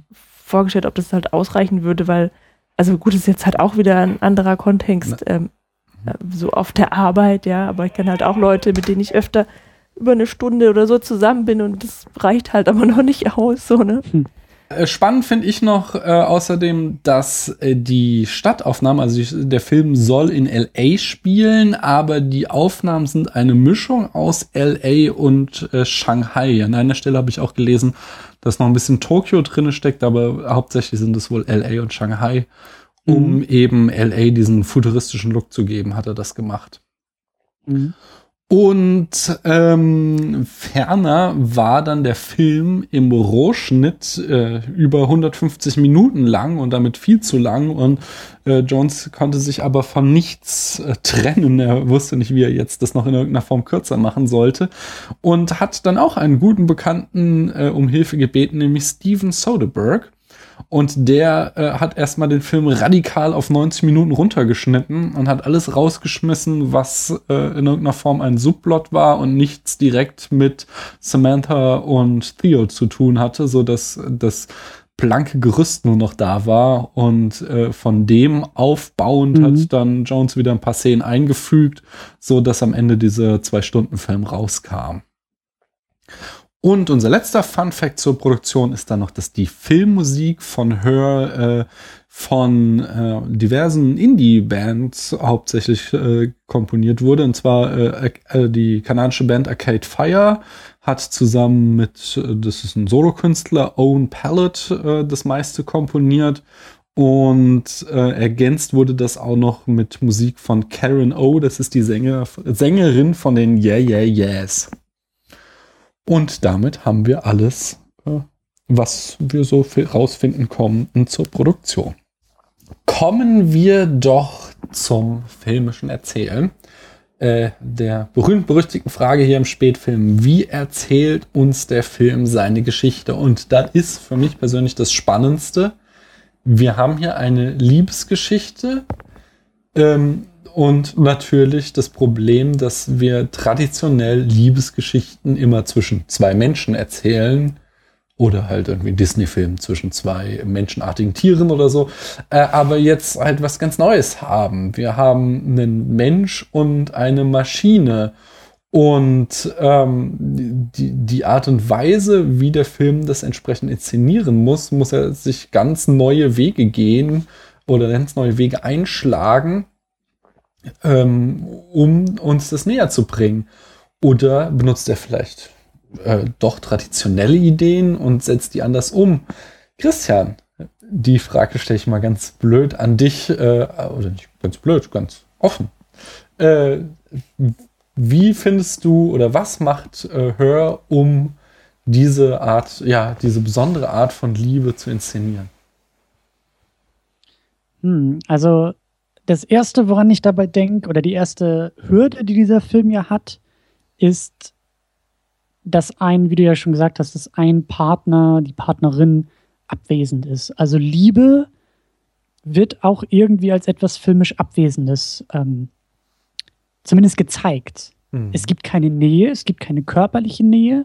Der ganze Austausch und auch die Entwicklung dieser Liebe passiert eigentlich im Dialog, passiert mhm. Im Kopf, äh, wenn man so will, auch im Herzen von unserem Theodor, aber eben immer bei ihm, immer bei sich bleibend und eben unsichtbar auch irgendwo, aber gleichzeitig, und das ist das Spannende, irgendwie ja auch nicht. Irgendwie ist es ja doch sichtbar, der Film ist nah am, am Protagonisten, es gibt viele Close-ups, das Gesicht von Joaquin Phoenix ist da ja die Klaviatur der Liebe sozusagen, die da gespielt wird. Und das funktioniert auch. Also auf den ersten Blick ist es eigentlich abwesend und auf den ersten Blick dürfte das auch gar nicht irgendwie funktionieren. Aber dann auch beim Film schauen, ist das so eine Sache, die, das ist mir eigentlich auch gar nicht so aufgefallen, dass sie ja eigentlich nie dabei ist oder dass da irgendwie was fehlen könnte, weil dieser Eindruck gar nicht so stark vermittelt wird, dass da ja ein Teil dieser Liebesbeziehung also unsichtbar ist. Mhm. Ja, weil dabei ist sie ja schon, ne? Also es ist ja sogar anders als in ähm, realen Liebesbeziehungen, dass sie auch immer dabei mhm. ist. Also sie kann ihn ja immer wieder mhm. ansprechen, halt auch wenn er gerade an der Arbeit ist und so. Ähm, vergleichbar wäre ja so eine Beziehung, in der die, also wenn zwei Leute in einer unterschiedlichen Stadt wohnen und sich halt einfach nicht sehen, sondern eine Fernbeziehung führen. Mhm. In dem Fall halt sogar so eine, bei der sie sich noch nie getroffen haben. Ich weiß halt ja. nicht, wie realistisch das ist, aber ähm, vielleicht gibt es ja sowas auf der Welt sogar auch. Ja. Mhm. Ja, und, und äh, das, das ist ein gutes Stichwort. Also das äh, ähm, fand ich auch schon damals bei der ersten Sichtung so, so stark bei dem Film. Dass, ähm, also zum einen ist der, ist der äh, sehr unaufgeregt mit mhm. allem, was er macht. Also er, und das geht vielleicht schon fast in diese Diskussion, die wir dann ja später bei uns führen wollen. Die Frage, ist das eine Utopie oder eine Dystopie? Aber was ich halt bemerkenswert finde, ist, dass dieser Film eigentlich nicht wirklich prophezeien will, sondern feststellt. Mhm. Und dabei eben wie gute, wie jede gute Science Fiction, die, die, die deutlichsten Aussagen eigentlich über unsere Gegenwart macht, indem er eben diese filmische Zukunft da so ein bisschen aufzeigt. Und ähm, mein Eindruck ist eben, dass diese, was du ja auch schon gesagt hast, so mit, mit Fernbeziehungen, dass viele dieser Rituale, die da die beiden in ihrer Beziehung irgendwie ausleben und, und zelebrieren, wenn man mal so will, eigentlich schon Realität und Alltag für uns sind eben aber immer in diesem Modell der Fernbeziehung. Also dieses, mhm. ähm, ich glaube, das war auch bei äh, Before Midnight bei dem Film. Ich weiß nicht, ob ihr den mal gesehen habt. Äh, ja, den hat, naja, wir mhm. haben die ganze Trilogie gesehen und es ist sogar noch gar nicht so lange her, dass wir den letzten gesehen haben. Genau, da gibt es ja auch diese Szene, da sitzen sie ja irgendwie da in, in Griechenland oder wo sie da, glaube ich, sind, irgendwie in dieser Mhm. großen Essenstafel und da sind mehrere Mhm. Generationen am Tisch und da ist ja eben auch das Thema Liebe dann äh, Mhm. thematisiert. Und das jüngste Pärchen, die, glaube ich, so Anfang 20 sind oder so, vielleicht Mitte Weiß ich gar 20, nicht mehr. Mhm. ähm, die erzählen ja auch, dass die so eine Fernbeziehung, glaube ich, führen, irgendwie äh, Amerika, England oder sonst wo. Auf jeden Fall ne, Zeitzonenunterschied und all dieses Programm, große Mhm. Entfernung. Und dass die halt ähm, in ihrem Alltag halt auch irgendwie Laptop aufstellen und dann irgendwie neben das Bett stellen, wenn sie einschlafen. So eine Mhm. Sache, die halt hier bei Her ja auch zelebriert wird. Da sagt Ja. Samantha ja auch hier, stell mich mal irgendwie da mit deinem Handy-ähnlichen Gerät, stell das mal irgendwie neben das Bett. Ich möchte gerne dabei sein, wenn du einschläfst. Und die beiden sprechen dabei dann ja auch noch, während er so langsam irgendwie ins Bett geht und einschläft. Und das ist halt zum Beispiel auch so eine Sache, das, und das finde ich halt so toll bei diesem Film, dass der einfach so diese, wie gesagt, jetzt eigentlich alltäglichen, auch sehr unaufgeregten Dinge, das hinterfragt heute ja auch, glaube ich, keiner mehr so wirklich, wie wir auch Nähe über Technik, auch über Entfernung überbrücken und irgendwie herstellen. Ähm, Mhm. dass der das einfach nur noch mal so ein bisschen weiterspinnt und einfach nur so ein bisschen überzeichnet, indem am anderen Ende eben einfach nur ein Computer sitzt und kein anderer Mensch. Aber diese Rituale, die sie da zelebrieren, die sind schon Alltag. Ja. Hm. Ja, also der große Unterschied zwischen einer Fernbeziehung und, und dieser Beziehung ist ja ähm, das Ungleichgewicht einfach innerhalb dieser Beziehung, weil ähm, Samantha ja nun mal keinerlei Erfahrung hat, eben kein Mensch ist und eben ähm, ja auch, also diese ganze Liebe ja eigentlich nur vorspielt, insofern als ähm, Findest du? Das ist die Ja. große Frage. also ich finde halt schon, ähm, sie kennt halt nur Theodore und äh, besteht aus bisschen so aus den Charakteren der Menschen, die sie programmiert haben. Zumindest sagte das ganz am Anfang so, Mhm.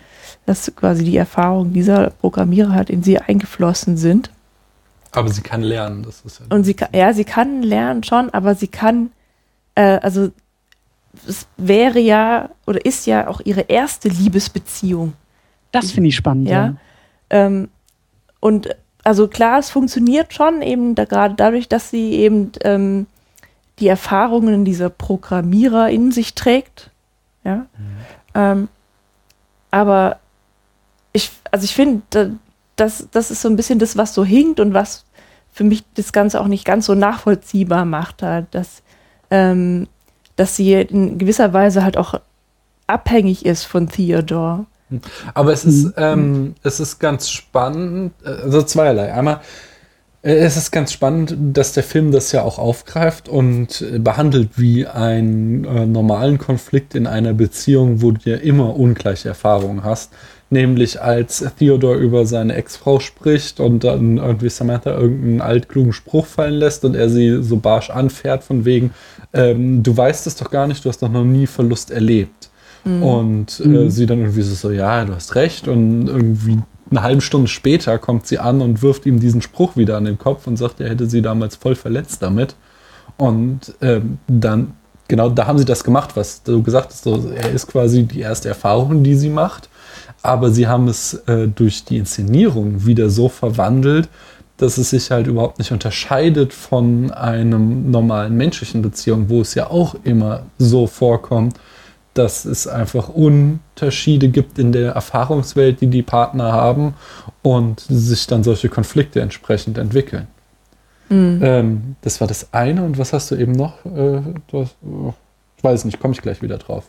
Ja, das ist so, so ein Ungleichgewicht ist, weil, weil sie abhängig ist von Genau, also genau, das war es. Und da ist nämlich auch so, dass dieses Ungleichgewicht, ähm, damit spielen sie auch von Anfang an sehr stark. Das fängt auch schon gleich, als er da sie das erste Mal kennenlernt, als er sie da quasi neu installiert hat. Ähm, da sagt er auch irgendetwas von, ich, ich habe vergessen, was er sagt. Und sie kontert auch einfach so, ja, das kannst du mit deinem begrenzten Gehirn als körpergebundenes Wesen eben nicht verstehen.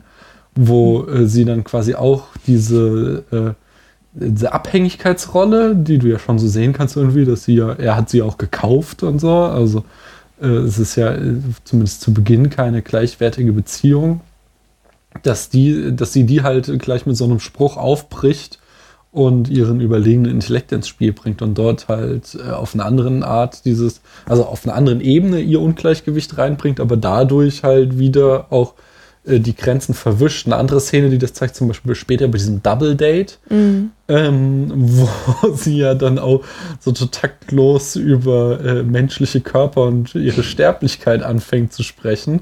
Was halt auch wieder eigentlich ganz schön ist, weil es so ein äh, so berühmte Fettnäpfchen, in die wir ja auch zwischenmenschlich reinsteigen, ähm, äh, äh, ja, aufgreift und auf der anderen Seite auch wieder dieses äh, Spiel von wegen, wer ist ja eigentlich wem überlegen in, in den Dialogen mit einfließen lässt. Mhm. Ja, das hast du ja auch ähm, noch viel deutlicher, finde ich, in der Szene, in der diesen äh, Adam Watts, diesen Philosophen da mit reinbringen mit dem sie sich halt auf einer Post, äh, postverbalen Art der mhm. Kommunikation unterhalten kann und wo sie dann halt sich ausschaltet und, und ähm, Theodor halt einfach tatsächlich nicht mehr folgen kann, weil das halt äh, ihre Welt ist, in die er halt auch nicht rein kann. Sie kann halt Sachen machen, wie zum Beispiel halt später, äh, oder das kann sie eigentlich auch von Anfang an halt mit mehreren Menschen gleichzeitig kommunizieren. Also, oder, oder nicht nur Menschen, sondern ja auch mhm. anderen künstlichen Genau, und das ist halt was, ähm, was er dafür mit seiner Körperlichkeit halt nicht machen kann. Ja. So.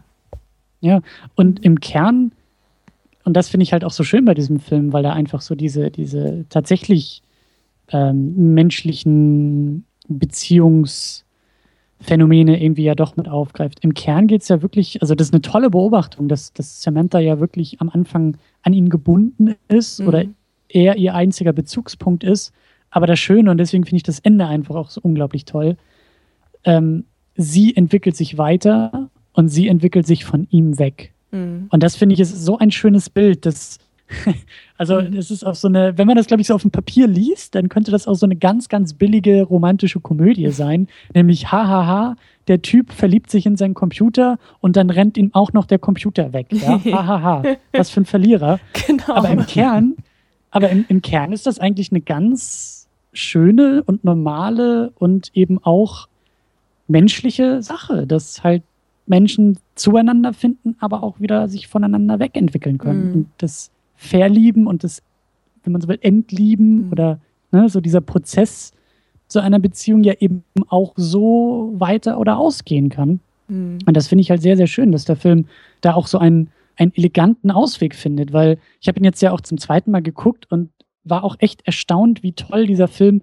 auch an so eigenen Science-Fiction-Klischees und Tropes einfach elegant vorbeiarbeitet, weil mhm. dieser Film, wenn da irgendwie, weiß ich nicht, von anderen Leuten gemacht worden wäre und äh, anders aufgenommen, wahrgenommen worden wäre, dann hätte man natürlich auch irgendwie am Ende diese Geschichte sehen können, dass sie tatsächlich irgendwie entweder eine Körperlichkeit findet, ja, und dann mhm. wirklich so als Roboter durch die Gegend läuft und im allerschlimmsten Fall auch noch die Menschheit versklaven will und er dann seine große Liebe irgendwie ausschalten muss. All diese in meinen Augen schon völlig ausgelutschten Motive mhm. werden hier gar nicht irgendwie aufgegriffen, sondern irgendwie bleibt es im Kern bei dieser urmenschlichen Geschichte, nämlich der Liebe, mhm. eben so ein bisschen anders verpackt und mal anders angegangen, aber so im Kern. Und das war auch mein Versuch bei dem, bei dem Plot ja eben darauf hinzuweisen, im Kern geht es ja auch nur um ihn. Im Kern mhm. geht es um seine Entwicklung. Er, also eigentlich ist das keine Liebesgeschichte, eigentlich ist es eine, eine, eine Verarbeitungs-, eine Trauergeschichte, weil er trauert eigentlich nur oder er verarbeitet eigentlich nur seine Scheidung mhm. mit diesem Film, mit dieser Geschichte, die wir sehen. Ja. Und also das, das mhm. Und eigentlich passiert da in dieser Beziehung mit Samantha genau das Gleiche wie mit, äh, mit seiner Ehe, dass sie sich halt einfach, ähm, dass sie zuerst miteinander wachsen und voneinander ja. lernen und am Ende ähm, sich dann halt doch voneinander wegentwickeln und halt irgendwie nicht mehr zusammen bleiben können, obwohl ähm, sie sich ja noch lieben. Also so habe ich halt auch diese äh, Beziehung mit seiner Ehefrau verstanden, mhm. dass das von, zumindest von seiner Seite aus ähm, immer noch Liebe da ist, also äh, auch, auch einfach, ähm, wie soll ich das sagen, platonische Liebe. Mhm. Das so, sagt ja auch am Ende der buchstäblich. Ja. Ähm, das ist aber auch, glaube ich, der ganz große Unterschied äh, zwischen, äh, also wir steigen in den Film ein, lernen Theo kennen, wo er dann quasi äh, dieser Liebe sein, also vor, kurz vor der Scheidung steht und auf diese zerbrochene Beziehung zurückblickt. Mhm. Und er ist halt, er ist quasi ein emotionales Wrack und er ist halt ein sehr einsamer Mensch. Da sollten wir auch gleich nochmal insgesamt über die Einsamkeit der Menschen in diesem Film mhm. sprechen. Äh, und äh, auch wenn er dann quasi mit Samantha das gleiche durchlebt wie mit seiner Ex-Frau am Ende, ähm, ist, steht dann halt ein ganz anderer Theo, weil nicht nur Samantha in dieser Beziehung gewachsen ist, sondern auch er. Und ich finde es ein sehr schönes Bild dafür, dass er am Ende eigentlich äh, geheilt und ganz aus dieser Beziehung hervorgeht und diesen, auch diesen, diesen Schmerz überwunden hat und diese Einsamkeit, die er nach seiner gescheiterten Ehe gefühlt hat, äh, sieht man daran, dass er, dass wir ihn halt kennenlernen in der ersten Szene ähm, wie er, äh, das ist sein Job, Liebesbriefe für andere Menschen schreibt. Er kann unglaublich ja. toll Liebesbriefe schreiben, aber er schreibt sie immer für andere Menschen. Also ich glaube Briefe insgesamt, ne? Genau, aber Pers persönliche das ist ja Briefe irgendwie halt, beautiful handwritten letters, ja genau, mhm. aber äh, äh, also das so heißt das Unternehmen und ähm, ja ja, aber es sind halt auch viele Liebesbriefe dabei, die er, ich glaube auch den ersten, den wir da formuliert sehen, das mhm. ist gleich ein Liebesbrief, den er schreibt und der Film, es ist nicht die ganz letzte Szene, aber es ist eine der letzten Szenen, wo er dann äh, für sich, nämlich an seine Ex-Frau, einen Liebesbrief schreibt und das eben formuliert, dass wir uns auseinandergelebt haben, aber er sie immer lieben wird, weil sie halt zusammen aufgewachsen sind und sie ihn auch zu dem gemacht hat, was er heute ist. Und wir daran, also einmal einfach an diesem Kontrast so, er schreibt zuerst für andere und jetzt schreibt er für sich und halt eben auch ganz äh, buchstäblich am Inhalt dieses Briefes. Wir sehen, dass eben auch wenn formal die Beziehung genauso gelaufen ist wie die vorhergehende, sie ein ganz anderes Ergebnis hat, nämlich ihn wieder geheilt hat und er wieder äh, quasi am Ende ein, ein, ein ja, weniger einsamer Mensch ist. Mhm. Ich glaube, ich, ich bin mir gerade nicht sicher, ob wir das Thema Einsamkeit vielleicht eher für die Second Unit noch ein bisschen aufsparen sollten. ich habe ein bisschen Angst, dass, dass wir dann, dass wir da ein bisschen, also dass wir da kein Pulver mehr haben. Äh, ich möchte nämlich noch kurz bei diesem Thema Liebe bleiben. Mhm. Ähm, geht vielleicht auch so ein bisschen in die Richtung Einsamkeit, aber ich finde das halt eben auch ganz, ganz spannend, dass der Film für mich ähm, durch diese Inszenierung, durch die Geschichte, also ein, ein, eine Liebesgeschichte zwischen eben einem Mann und seinem Computer, wenn man so will, diese äh, vielen Close-ups auf sein Gesicht und diese fehlende visuelle Repräsentation der Liebe oder des, der, der Partnerin, mhm. ähm, für mich eigentlich auch genau, also ich, ich, ich, bin, ich bin sehr viel mitgegangen bei diesem Film und auch ähm, bei dieser ganzen Prämisse und bei, bei der ganzen Entfaltung. Und irgendwann kam auch einfach bei mir die Frage, wie egoistisch ist Liebe eigentlich? Oder wie ich-bezogen ist die Liebe eigentlich? Mhm. Und geht der Film, also liegt es, stelle ich mir diese Fragen, weil dieser Film so, so, so inszenieren muss? Oder sagt der Film vielleicht auch irgendwie etwas über diese, über die Liebe aus, indem er diesen Film so inszeniert? Wenn ihr, wenn ihr wisst, worauf mhm. ich vielleicht hinaus will. Ich weiß es selber noch nicht genau. Ja, ich habe da so eine Idee davon. ähm, und das ist, wird, glaube ich, dargestellt in einem Vorwurf, den ähm, Catherine heißt ja die Ehefrau bei diesem Treffen, an dem sie ihre Scheidungspapiere unterschreibt, äh, mhm. an Theodor richtet. Nämlich, ähm, dass er einfach nicht in der Lage ist oder nicht möchte, äh, dass er keine tatsächlichen echten Emotionen ähm, verkraften kann. Ja, oder damit nicht umgehen kann, so, ja. Und ich finde, dass es tatsächlich, also es ist auch so mein Einwand halt, ich greife das einfach mal auf, ähm, dass es halt deswegen passt diese Liebesbeziehung halt irgendwie nicht. Finde ich, dass sie, sie ist nicht wirklich normal so, wie zwischen zwei Menschen. Ähm, weil Samantha ist einfach ein, ein, künstliches Wesen und auch wenn sie halt sich weiterentwickeln kann, ähm, hat sie halt einfach, sie hat keine Hormone, ja. Sie ist einfach nie schlecht gelaunt. Sie kann zwar auch mal irgendwie ähm, beleidigt sein, offenbar, ja. Mhm. Aber sie kann halt nie irgendwie mal zickig sein oder, oder, weiß ich, sie ist halt einfach für ihn da. Sie ist ein Serviceprodukt, ja, also eine Dienstleistung. Mhm. Und dann ist es natürlich einfach für ihn, sie zu lieben, weil sie halt einfach immer gut ist, so. Ja, und sie ist halt witzig und Jein. Also einerseits ähm, äh, da ist auch wieder so dieses, ich glaube, da, da ist genau diese Schwelle ähm, Utopie, Dystopie, ob du Samantha als äh, ein S oder als eine Sie ansiehst. Mhm. Ähm, wenn du sie halt als ein S ansiehst, dann ist es eher ein dystopischer Film und wenn du sie als eine Sie ansiehst, dann kannst du ihn auch utopisch lesen. Ähm, aber äh, also das ist halt die Frage. Ne? Du musst halt äh, überlegen, so, was, was macht halt ein Mensch aus? Ob, ob mhm. du wirklich jetzt sagst, ähm, also das ist die, wirklich die Frage, ob du dich auf die Prämisse einlässt. So, wir müssten halt jetzt uns, äh, ich habe es nicht gemacht, äh, wollte für den Enough Talk vorbereiten, werden wir da auch drauf zu sprechen kommen, müssen wir halt uns mal mit dem Turing-Test auseinandersetzen, diesem berühmten Test, so was macht eine äh, künstliche Intelligenz aus, was muss sie leisten können, um wirklich äh, als intelligent zu gelten und so. Und wenn du halt sagst, so dieser Computer erfüllt alle diese Kriterien, ob du ihn dann wirklich noch als äh, ein Ding bezeichnen kannst oder ob es dann nicht wirklich in Wirklichkeit eine Person ist.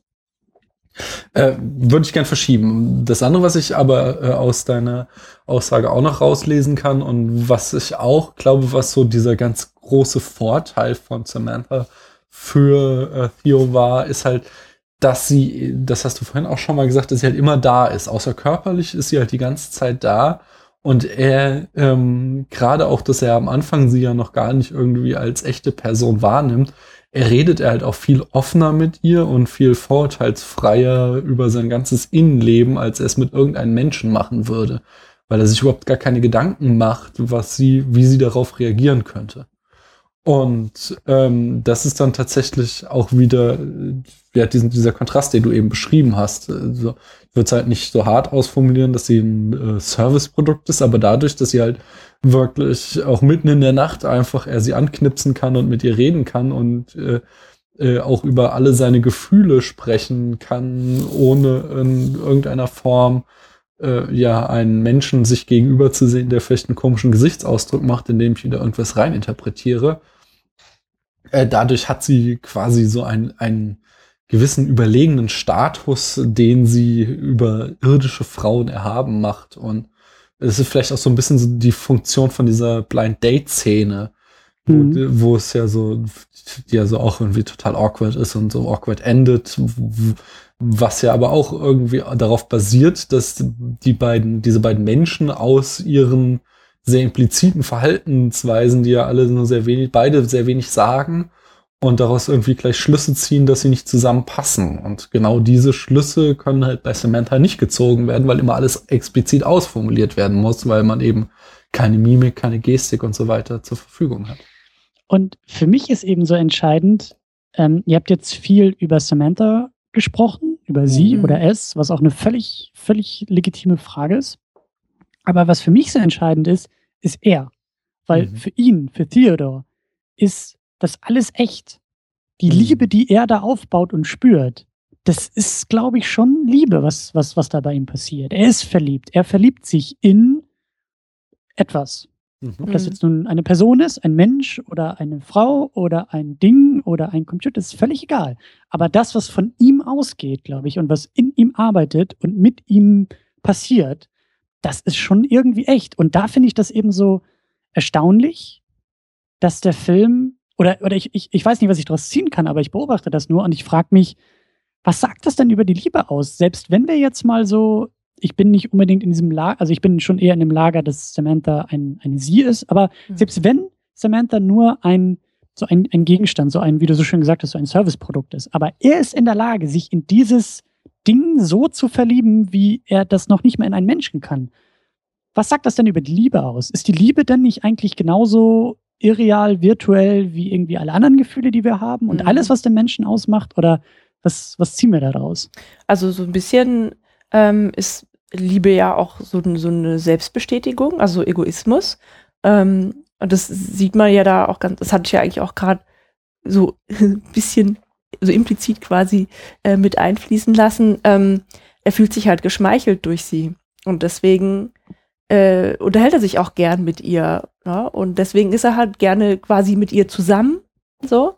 Und ich denke, so ist das halt bei der, bei der Liebe zwischen zwei Menschen halt eigentlich auch. Ja, man, man hat eine Person, die gegenüber, die einen schätzt und deswegen verbringt man einfach gerne Zeit mit ihr und findet die Person selber dann auch toll und das steigert sich dann so gegenseitig. Also, ja, tatsächlich einfach ein reziproker Prozess, ja. Und, ähm, insofern ist Liebe, denke ich, schon auch egoistisch halt. Und halt mhm. Bei, bei Hör ist es halt ähm, genauso, ne? So, sie tut ihm halt gut. Ne, sie, sie macht halt, was er sagt. Sie macht auch alles ganz toll. Gut, sie ist halt zudem auch noch irgendwie intelligent und witzig. Hm. Ähm, und ja. er ist für sie gut, weil er sie sich halt entwickeln lässt und weil er sie ernst nimmt. Und das finde ich auch ziemlich, einen ziemlich interessanten Aspekt in dem Film, ähm, dass er auf ihre Probleme so eingeht. Also er nimmt sie einfach ernst, auch als dieser dieses zweite OS sich mit ins Gespräch einschaltet, dieser von den anderen OSs geschaffene Philosoph. Mhm. ähm, äh, da, da sprechen sie darüber, dass sie ein Problem haben und Theodor fragt dann direkt, ja, ja, was, was ist denn das Problem und so. Also er nimmt die tatsächlich so, so wahr schon als Persönlichkeiten und das ist so ähm, ein Punkt, den man ihm wirklich zugute schreiben kann, weil ich weiß nicht, ob ich das könnte. So, ja. Das, dieses, das, mhm. dass er halt er schafft tatsächlich abzuschalten, dass das ähm, Programme sind und nimmt sie ernst als Persönlichkeiten. Wobei das jetzt wieder, finde ich, ziemlich gut zu dem passt, was Christian vorhin sagte, dass wieder dieser Philosoph zugeschaltet wird, ist halt im Grunde auch nichts anderes als hier unser Gespräch wo wir Christian dazu geschaltet haben. Und er ist halt. So, ich meine, wir haben ihn auch noch nie getroffen. Er ist für uns auch nur diese Stimme aus mhm. dem Äther. So, und er könnte auch eine künstliche Intelligenz sein, die von anderen ja. OSs geschaffen wurde, um die deutsche Film-Podcast-Szene aufzumischen. Ja, gut, aber äh, sein Charakter basiert nicht auf der Beziehung, die ich zu meiner Mutter habe. Nein, aber worauf, ja. ich, worauf ich hinaus wollte, ist nur.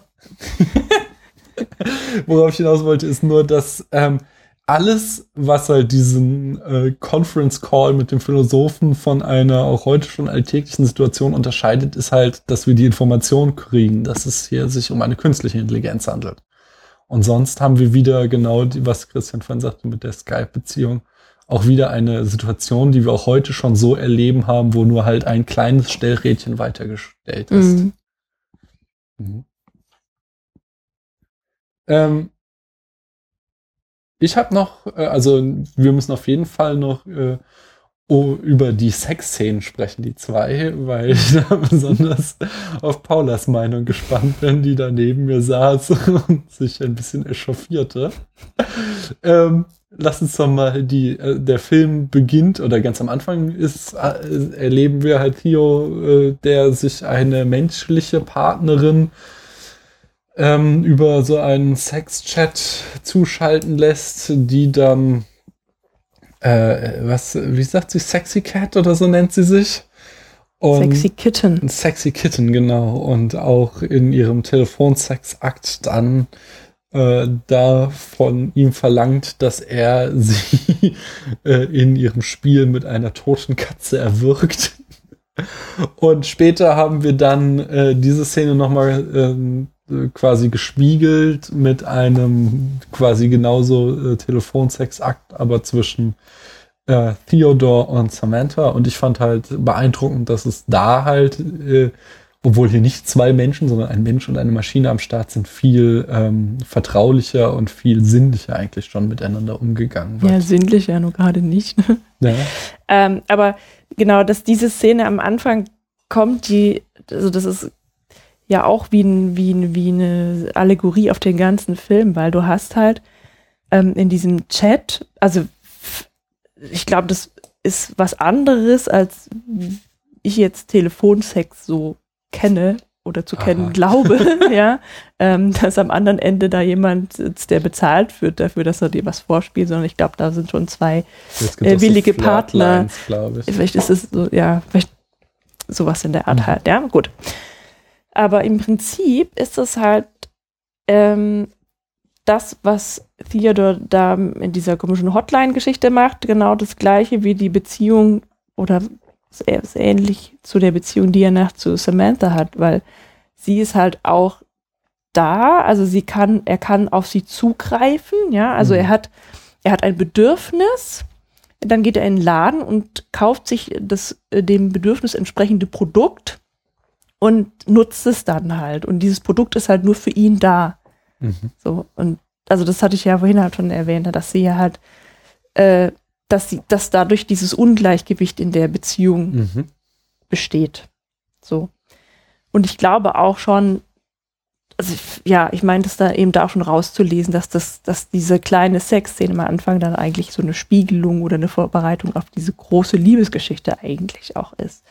So, ähm, mhm. was mich an der zweiten Sex-Szene mit Samantha unheimlich gestört hat, war, dass ähm, Samantha ja meinetwegen die Erfahrungen ihrer Programmierer in sich tragen kann. Und sie kann auch dazulernen und sich weiterentwickeln. Aber sie kann ganz bestimmt keine sexuellen Gefühle haben, weil sie einen Körper dafür braucht. Und also auch schon dieses Gestöhne von ihr, das ist, das fand ich so furchtbar daneben einfach. Aber das stellt doch wieder eigentlich so die Frage, ob mhm. sie wirklich das empfindet, was sie äh, sagt, oder ob sie es ihm doch wieder nur fort. Ja, sie, ja, das war diese Fake-Frage, ne, die dann Amy mhm. äh, dann beantwortet, dass jeder irgendwie im Leben so ein bisschen faked. Mhm. Ja, aber ähm, also woher möchte ein Comput äh, Computer wissen, welche Töne er von sich geben? Also ich fand es halt einfach so unrealistisch, so überhaupt nicht nachvollziehbar, dass Samantha anfängt zu stöhnen. Ja.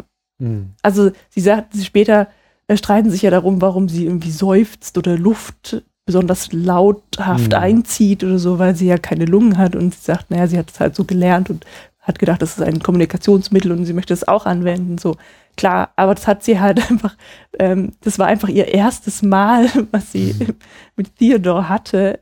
Ähm, und also es hat mich halt so genervt, ich fand es so daneben, dass ich glaube, dass diese Szene nichts anderes als ähm, ja Sex Cells ist. Hm, so. Ich glaube es nicht. Ich glaube tatsächlich, also einmal dieser Kontrast den ich schon beschrieben habe, dass halt dieser vorn die erste Szene total daneben ist. So. Also es sind, obwohl es da zwei Menschen sind, er, er ja auch irgendwie so schreckgeweitete Augen dabei hat, äh, zeigt, dass sie halt überhaupt keine Nähe haben, während wir da äh, gut, das kann man jetzt halt den Realismus kritisieren in der Inszenierung, aber die Funktion der Szene ist halt eindeutig die, dass wir gezeigt kriegen sollen, dass halt diese Beziehung zwischen Mensch und Maschine hier äh, ja, echter und intensiver ist als die vorher zwischen zwei Menschen. Ja, es funktioniert halt einfach überhaupt nicht. Christian, any thoughts? Bist du schon eingeschlafen? Nee, nee, ich höre euch gespannt zu und denke mit, weil, also für mich hat sich, hat sich dieses Problem gar nicht, gar nicht gestellt. Also für, mich, mich hat dieser Moment da gar nicht so rausgeworfen. Mhm. Ähm, was aber auch daran liegt, dass ich mir bis jetzt und darüber hinaus nie Gedanken gemacht habe, also mhm. sie nie verdinglicht habe in irgendeiner Form. Mhm. Also sie war für dich schon ähm, immer eine Person. Ja, und, und äh, natürlich, wenn man mal drüber nachdenkt, macht es keinen Sinn, weil sie nicht körperlich fühlen kann. Und ich frage mich, kann sie stimuliert werden? Gibt es da irgendwie etwas? Aber ähm, ich finde es halt auch so großartig, dass dieser Film eigentlich nie auch ein Ersatzobjekt für sie heranzieht. Wenn, dann dieses Handy-ähnliche Gerät, was er benutzt, mhm. was aber immer noch so nah an unseren Smartphones irgendwie auch dran ist, dass es kein, kein eigenes Objekt für mhm. mich irgendwie geworden ist. Also mhm. da habe ich dann auch, da habe ich sein Telefon gesehen und wir kommunizieren alle in unsere Telefone rein und am anderen Ende sitzen oft andere Menschen. Deswegen war das Bild für mich nicht so kaputt. Aber es wäre halt total schlimm gewesen, wenn da jetzt wirklich irgendwo auf einmal so eine Serverfarm, weißt du, und dann ist da so mhm. ein Server, der Samantha heißt. Und das Ding blinkt dann irgendwie grün und rot und in dieser Sexszene fängt es auf einmal an blau zu blinken und zeigt, oh, da passiert was. So. Das, das, äh, ähm, und deswegen habe ich sie halt auch nie verdinglicht. Deswegen habe ich habe mich, deswegen jetzt, wo du das sagst, Paula, ich habe mir mhm. das vorher auch noch nie so, ich habe da nie so drüber nachgedacht, was da auf ihrer Seite eigentlich sozusagen hardware-seitig passieren soll. Mhm. Ähm, Aber das ist auch spannend, ja. Und dann in meinem Hinterkopf gehen die ganze Zeit noch die Überlegungen, dass dieser Film ja unglaublich viele, äh, hoffentlich lukrative Geschäftsmodelle für die Zukunft irgendwie aufmacht, weil dieser, äh, dieser, dieser äh, Spätabends-Sex-Chatroom per Telefon hm. äh, klingt irgendwie nach der nächsten großen App-Idee. Dann oh äh, dieses beautiful handwritten letters.com, ich glaube, da sind wir auch nur noch fünf Jahre von entfernt. Ja, das finde ich auch interessant, ja. Mhm. Dann läuft das so. Mhm. Ähm, genau, und, und, und zu guter Letzt, weil wir jetzt von zwei Sexszenen sprechen, eigentlich müssten wir eine dritte dazu nehmen. Eigentlich gibt es ja noch einen, einen dritten Moment der des irgendwie körperlichen Austauschs oder der körperlichen Nähe. Ach so, mit Isabella, ne? Genau, mit dieser, mhm. mit dieser dritten, mit diesem mhm. Dummy. Sie, sie, sie, soll keine Prostituierte, oder sie ist wohl keine Prostituierte, aber halt irgendwie ein, ein, ein, eine Vermittlerfunktion zwischen den beiden ja irgendwie. Also mhm. sie soll sozusagen ihren Körper, ihren fehlenden Körper ersetzen. Ja. Und wenn man das mal so zusammendenkt, also diese, diese drei Momente, die ja von alle von, von ihm aus oder, oder ihn so als, als äh, roten Faden irgendwie zeigen, in dem ersten, in diesem, in diesem Chatraum, der ja auch nur über Audio funktioniert, mhm. aber mit einem anderen Menschen am, am, am anderen Ende, ähm, da hat er auch seine Schwierigkeiten ja. mit. Da hat er seine Schwierigkeiten mit. Das ist sozusagen das gleiche Ritual, was er später mit Samantha auch führt. Aber mhm. er hat Schwierigkeiten damit, sich auf diesen anderen Menschen da, da drüben einzulassen. Mhm. Dann haben wir diese zweite Szene eben nur mit Samantha und da, ich finde das auch sehr geschmackvoll, wie der Film einfach dann in Schwarz überblendet und da gar jetzt gar nicht so dieses große Ding draus macht, sondern halt einfach das so ausklingen lässt und dann ist das so passiert. Aber also da kann er sich halt eben drauf einlassen, da kann er loslassen, da, da, da passiert ja irgendwie was mit ihm. Und dann in dieser dritten Szene, wo eben diese, diese äh, Vermittlungsperson sozusagen mhm. als tatsächlich Mittler zwischen diesen beiden geistigen und irgendwie auch dieser einen körperlichen Figur irgendwie versuchen soll äh, zu vermitteln, das funktioniert für ihn ja auch wieder nicht. Also in dem Moment, wo er schon wieder mit Menschen konfrontiert ist, ähm, mhm. und ich meine natürlich, diese Szene ist merkwürdig und die Szene ja. ist äh, darauf ausgelegt zu scheitern, aber auch das ist halt irgendwie bezeichnend. Das, er hat so seine Schwierigkeiten, auch bei dem Date ja irgendwie, er hat so seine Schwierigkeiten mit dem Menschen einfach. Ja, aber halt auch, weil, also, weil der Charakter oder die Bedürfnisse dieser Menschen ist halt einfach nicht vorhersehbar, weil es halt einfach Menschen sind, so, ne? Was halt bei Samantha nicht der Fall ist. Sie kann halt quasi genau so reagieren, wie es ihm gefällt.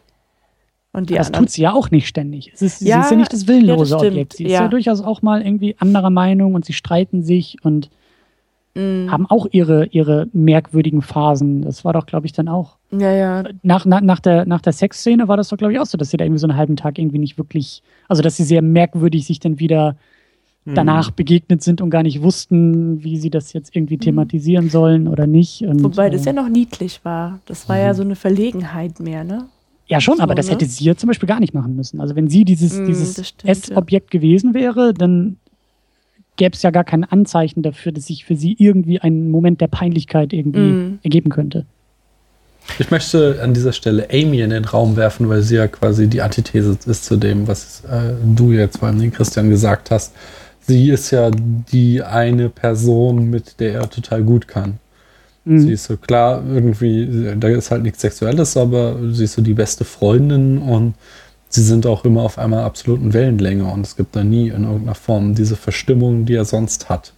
Und ähm, entsprechend äh, interpretiere ich das Ende auch äh, doch irgendwie wieder als Happy End, wo dann am Ende alle Maschinen sind weg, aber wer zurückbleibt, sind eben äh, Theo und Amy als die besten Freunde, die da sich den Sonnenaufgang angucken. Mhm. Ich hatte dann halt noch irgendwie für mich selber so halt rausgestellt, dass ähm, ich diese Entwicklung der Liebe oder, oder der Liebesbeziehung einfach nicht, halt auch deshalb nicht nachvollziehen kann, ähm, weil diese Form der Kommunikation, also das Miteinander sprechen, ohne Körper halt eine ist, die mir selber tatsächlich auch gar nicht so liegt. Ja, also ich brauche halt telefonieren jetzt, zum Beispiel telefonieren, genau mir fehlt, also ich telefoniere tatsächlich nicht gerne, weil mir dabei die nonverbale Kommunikation mhm. fehlt. Und das sind halt mhm. einfach wichtige Aspekte der Kommunikation, ähm, die halt, also gerade bei der Liebe, zumindest für mich und ich denke auch für viele andere Menschen, halt eine sehr große Rolle spielen. Also es ist ja auch wie, wie jemand, also nicht nur wie er aussieht, sondern wie er sich bewegt, Mimik, Gestik, der Geruch. Hm. Ne? All die Sachen, mhm. die halt total wichtig sind und wo ich halt auch nicht so wirklich glauben kann, dass man so eine Liebe ohne das entwickeln kann. So. Ja, aber das, das, das finde ich halt auch toll. Also da sind wir jetzt wirklich so in dem Territorium, was halt irgendwie gute Filme und gute auch irgendwie so Liebesfilme oder irgendwie Science Fiction ausmacht. So, das geht wieder zurück auf uns, auf den Rezipienten und auf den Menschen. Hm. Weil da würde ich halt einhaken und sagen, so, ich bin halt so ein Typ. Ich verliebe mich halt auch irgendwie im Gespräch. Oder auch auf dieser, so albern wie es klingt, mhm. auf dieser geistigen Verbundenheit, die die beiden da irgendwie schnell und intensiv aufbauen. Also da habe ich mich halt voll drin wiedergefunden. Das mhm. war, ich mag auch nicht gerne telefonieren, das ist zum Beispiel dann auch wieder so das Ding, dass ich da irgendwie Technik auch nicht dazwischen haben will und gebrauchen kann. Mhm. Aber so im Austausch, auch im, im persönlichen Austausch, äh, ist das, glaube ich, irgendwie auch, also zumindest eine wichtige Ebene für mich. Äh. Auf jeden Fall, klar. Aber halt nicht die einzige. Es ist halt einfach zu wenig. Es, es ist halt so, ähm, halt nur eine Dimension der Kommunikation. Das ist die These, die der Film halt so aufmacht. Ne? Das mhm. ist so das. Oder halt zwei, ja. weil du hast ja noch äh, den Stimmfall. So, ne? Ja. Also ja. Die Melodie und bla. Hm. Ähm, was aber, also wie gesagt, ich hatte jetzt so einige Punkte rausgestellt, die ich halt irgendwie nicht nachvollziehbar fand oder halt, ja, einfach unrealistisch mhm. halt ähm, für, eine, für eine Liebesbeziehung. Aber trotzdem habe ich die Liebe während des Filmschauens schon auch äh, nachvollziehen, also empfinden können quasi. Ne? Mhm. Ähm, also der Film ist halt trotzdem, trotz meiner vielen Kritikpunkte, finde ich ein unheimlich guter Film ich finde halt auch das Schauspiel von Herrn Phoenix wahnsinnig beeindruckend. Ähm, ich glaube, dass ja, das eigentlich so hauptsächlich ähm, das auch ausmacht, dass man sich da so ja, empathisch hingerissen fühlt. Da möchte ich ja. gerne jetzt einhaken. Oh. Ich, mhm. Ich habe noch einen letzten großen Punkt, nämlich die Frage, wie denn die Kamera uns die Liebe einfängt. Nochmal. Äh, denn ganz klassisch für den Liebesfilm ist der äh, Two-Shot, in dem wir eben beide äh, Protagonisten in einem Frame zusammen präsentiert bekommen. Und das fehlt diesem Film natürlich. Das haben wir schon mehrfach angesprochen. Ähm, ich habe so einen schönen Artikel gefunden, wo äh, äh, das analysiert wurde, wo gesagt wurde, ähm, normalerweise ist so ein Liebesfilm so aufgebaut, wir kriegen eine Reihe von Two-Shots so lange, bis wir uns äh, quasi äh, visuell an das Pärchen gewöhnt haben. Und dann bekommen wir eine Situation herbeigeführt, wo das Pärchen getrennt wird ähm, und kriegen halt eine Reihe von Shots, wo wir eben immer nur einen von beiden im Frame haben und äh, fangen dann selbst an, dieses Vermissen nachzuempfinden. Äh, ich denke da zum Beispiel zurück an Lost in Translation. Da gibt es ja zwischendurch diese äh, Szene, wo Scarlett Johansson diesen Ausflug macht, um ihren Ehemann zu treffen und sie fährt, reist dann mit dem Zug nach äh, Kyoto, glaube ich.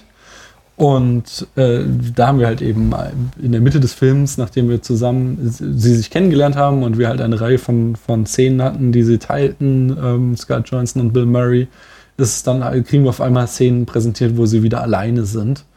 Und äh, da, dadurch eben diesen Kontrast hergestellt, um dann am Ende wieder zusammengeführt zu werden. Äh, und die, genau auf dieses Mittel kann sich ja Her nicht verlassen, weil eben wir äh, nie Samantha im Bild haben, sondern wir haben halt immer nur ähm, Theo im Bild. Und die Frage ist eben, welche Alternativen ähm, bietet uns äh, Spike Jones an, um diese Liebe auch visuell zu fassen? Und das ist genau das, was du sagtest. Er zeigt uns äh, in ungewöhnlich vielen Close-ups äh, das Gesicht von äh, Joaquin Phoenix, dass wir halt immer aus dem Gesicht von äh, Phoenix rauslesen können, wie diese Liebesbeziehung gerade verläuft. Und das unterstützt er nochmal mit so ein paar Techniken. Beispielsweise ist der Film äh, auf, äh, also er hat ziemlich viele Schnitte so und das ist natürlich auch wieder bewusst gemacht, weil wir sehen ja quasi zwei Stunden lang immer nur diesen nur mittelattraktiven Menschen so und damit uns das nicht langweilig wird, kriegen wir den halt äh, in den einzelnen Szenen durch immer wieder ganz viele Schnitte gezeigt und äh, da setzt er dann auch noch äh, an entscheidenden Punkten Jumps, Jump ein, wo er halt irgendwie aus einer äh, mittleren Einstellung plötzlich in die ins Close-up geht, wenn der Moment kommt, wo wir wieder irgendeine Emotion aus Theos Gesicht rauslesen sollen. Ähm, alternativ benutzt er dafür auch Zooms oft, langsame Zooms, wenn Theo äh, und äh, Samantha sich unterhalten. Mm. Und äh, diese eben angesprochenen Verlustmomente werden dann hingegen dadurch gezeigt, dass äh, Theo uns aus der totalen oder aus äh, Medium Shots gezeigt werden, so dass wir plötzlich weiter wegrücken von ihm und äh, dann halt dieses Verlustgefühl haben, weil wir wieder sehen wollen, was in seinem Gesicht vorgeht. Äh, und eine andere Sache, die auch noch ähm, schön ist, wo ich glaube auch, dass er sich äh, tatsächlich sehr an Lost in Translation orientiert, ist, dass er ähm, Asymmetrie und Symmetrie benutzt, um äh, im Bildaufbau, äh, das hatten wir äh, auch schon bei, wie gesagt, Lost in Translation rausgearbeitet. Ähm, wenn es halt Theo schlecht geht, dann ist er nicht im Zentrum des Bildes, sondern wird an den Rand gesetzt. Mhm. Einmal wird quasi auch ähm, äh, Lost in Translation quasi bildlich zitiert, dieses berühmte Shot, wo Scarlett Johansson da am Fenster sitzt und auf die Skyline von Tokio guckt, haben wir hier einmal fast eins zu eins, wo er äh, am Fenster steht und äh, auch auf die Skyline von LA guckt und wir ihn auch wieder so am, an den Bildrand gepresst haben äh, und eigentlich diese große Stadt vor uns liegen sehen und er äh, steht da rechts äh, am Bildrand und wir wieder so einen asymmetrischen Shot haben, der uns zeigen sollen, dass es ihm jetzt eigentlich äh, einfach schlecht geht. Mm, ja, das Achso, genau. Ne, eins noch, äh, was ich spannend fand, war, wie dann äh, er ja Samantha, also das Handy, immer in seiner Brusttasche herumträgt. Mhm. mhm.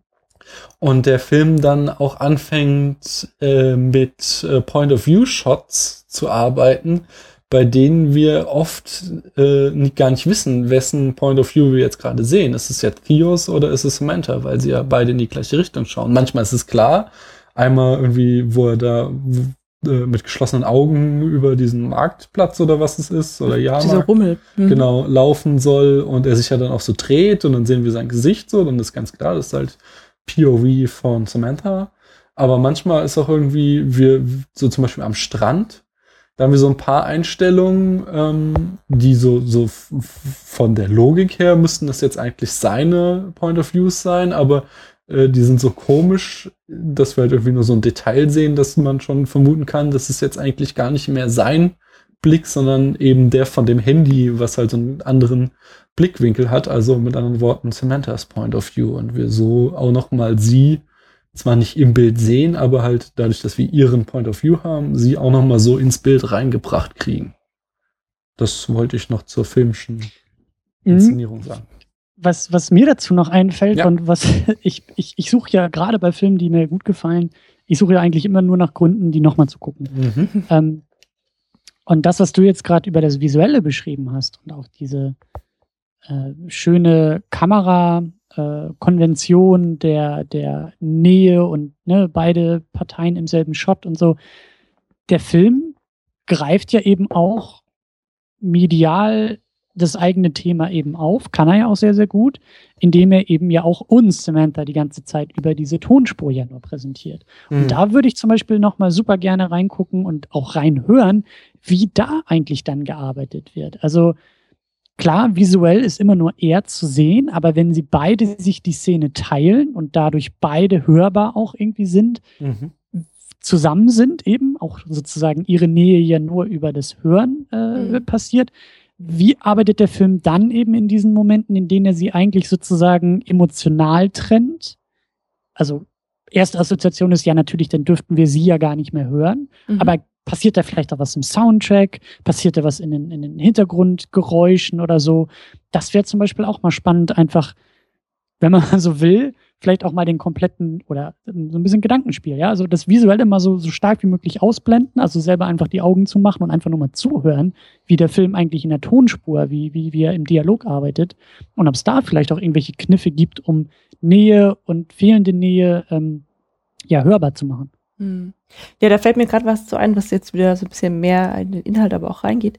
Ähm, und zwar ähm, eine zwischenmenschliche Beziehung besteht ja nicht immer nur aus Gesprächen, sondern eine Qualität ist ja auch gemeinsam schweigen zu können. Ja, mhm. das können die natürlich erstmal nicht, aber auf eine bestimmte Art und Weise dann schon, nämlich äh, wenn Samantha Musik aussucht mhm. oder dann ja später sogar selber äh, komponiert so ne, und irgendwie mhm. dadurch versucht dieses gemeinsame Gefühl, was sie haben, halt auszudrücken was ja scheinbar ganz gut funktioniert, weil ihm gefallen ja ihre Stücke immer so. Mhm. Aber ähm, klar, was du sagst, ist auf jeden Fall, wäre das interessant, quasi den Film nochmal anzuhören. ja. Mhm.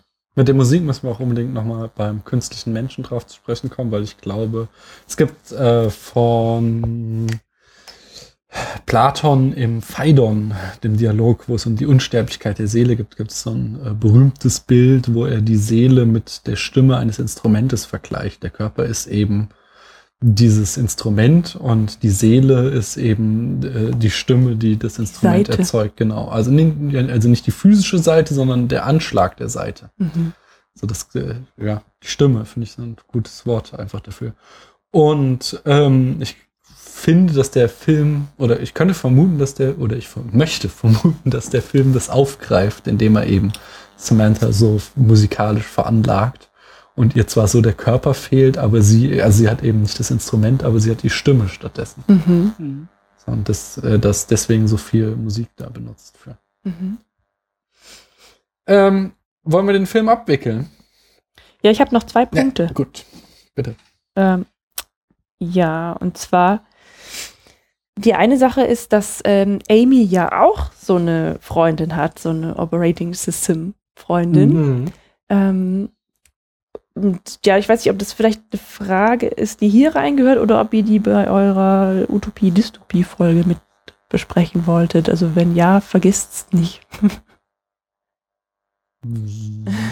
Oder sollen wir es jetzt besprechen? Formulier doch einfach mal Also ich will halt Satz halt nicht, so. nicht zu viel wegnehmen. Eine, nee. Sagen wir mal eine ähm, These und dann können wir ja. Ja, also das, das ist ähm, dass Amy halt diese Freundin hat, die, die findet ja das Operating System von ihrem Ex eigentlich, irgendwie, keine Ahnung wie, ja. ähm, und nutzt es dann, ja. Ähm, und es ist der Punkt äh, oder der Zeitpunkt, der eigentlich in dem Theodore aufhören kann, äh, sich irgendwie komisch dabei zu fühlen, so eine tolle Beziehung zu seinem OS zu haben oder zu Samantha zu haben, weil er da halt sieht, okay, es geht halt auch anderen so, dass da irgendwie Sympathie entstehen kann und dass äh, es gibt auch andere Menschen, die ähm, ihr OS als Person wahrnehmen. Mhm. So. Ähm, ja, ich fand es halt einfach nochmal so den interessanten Aspekt, dass sie ja dann nachher auch, auch weiß, dass äh, Samantha weg ist, weil sie erfahren hat, dass die OS irgendwie in eine weitere Ebene fliehen und dann halt auch ein Verständnis für sein, für sein Leid hat. Mhm. So. Mhm.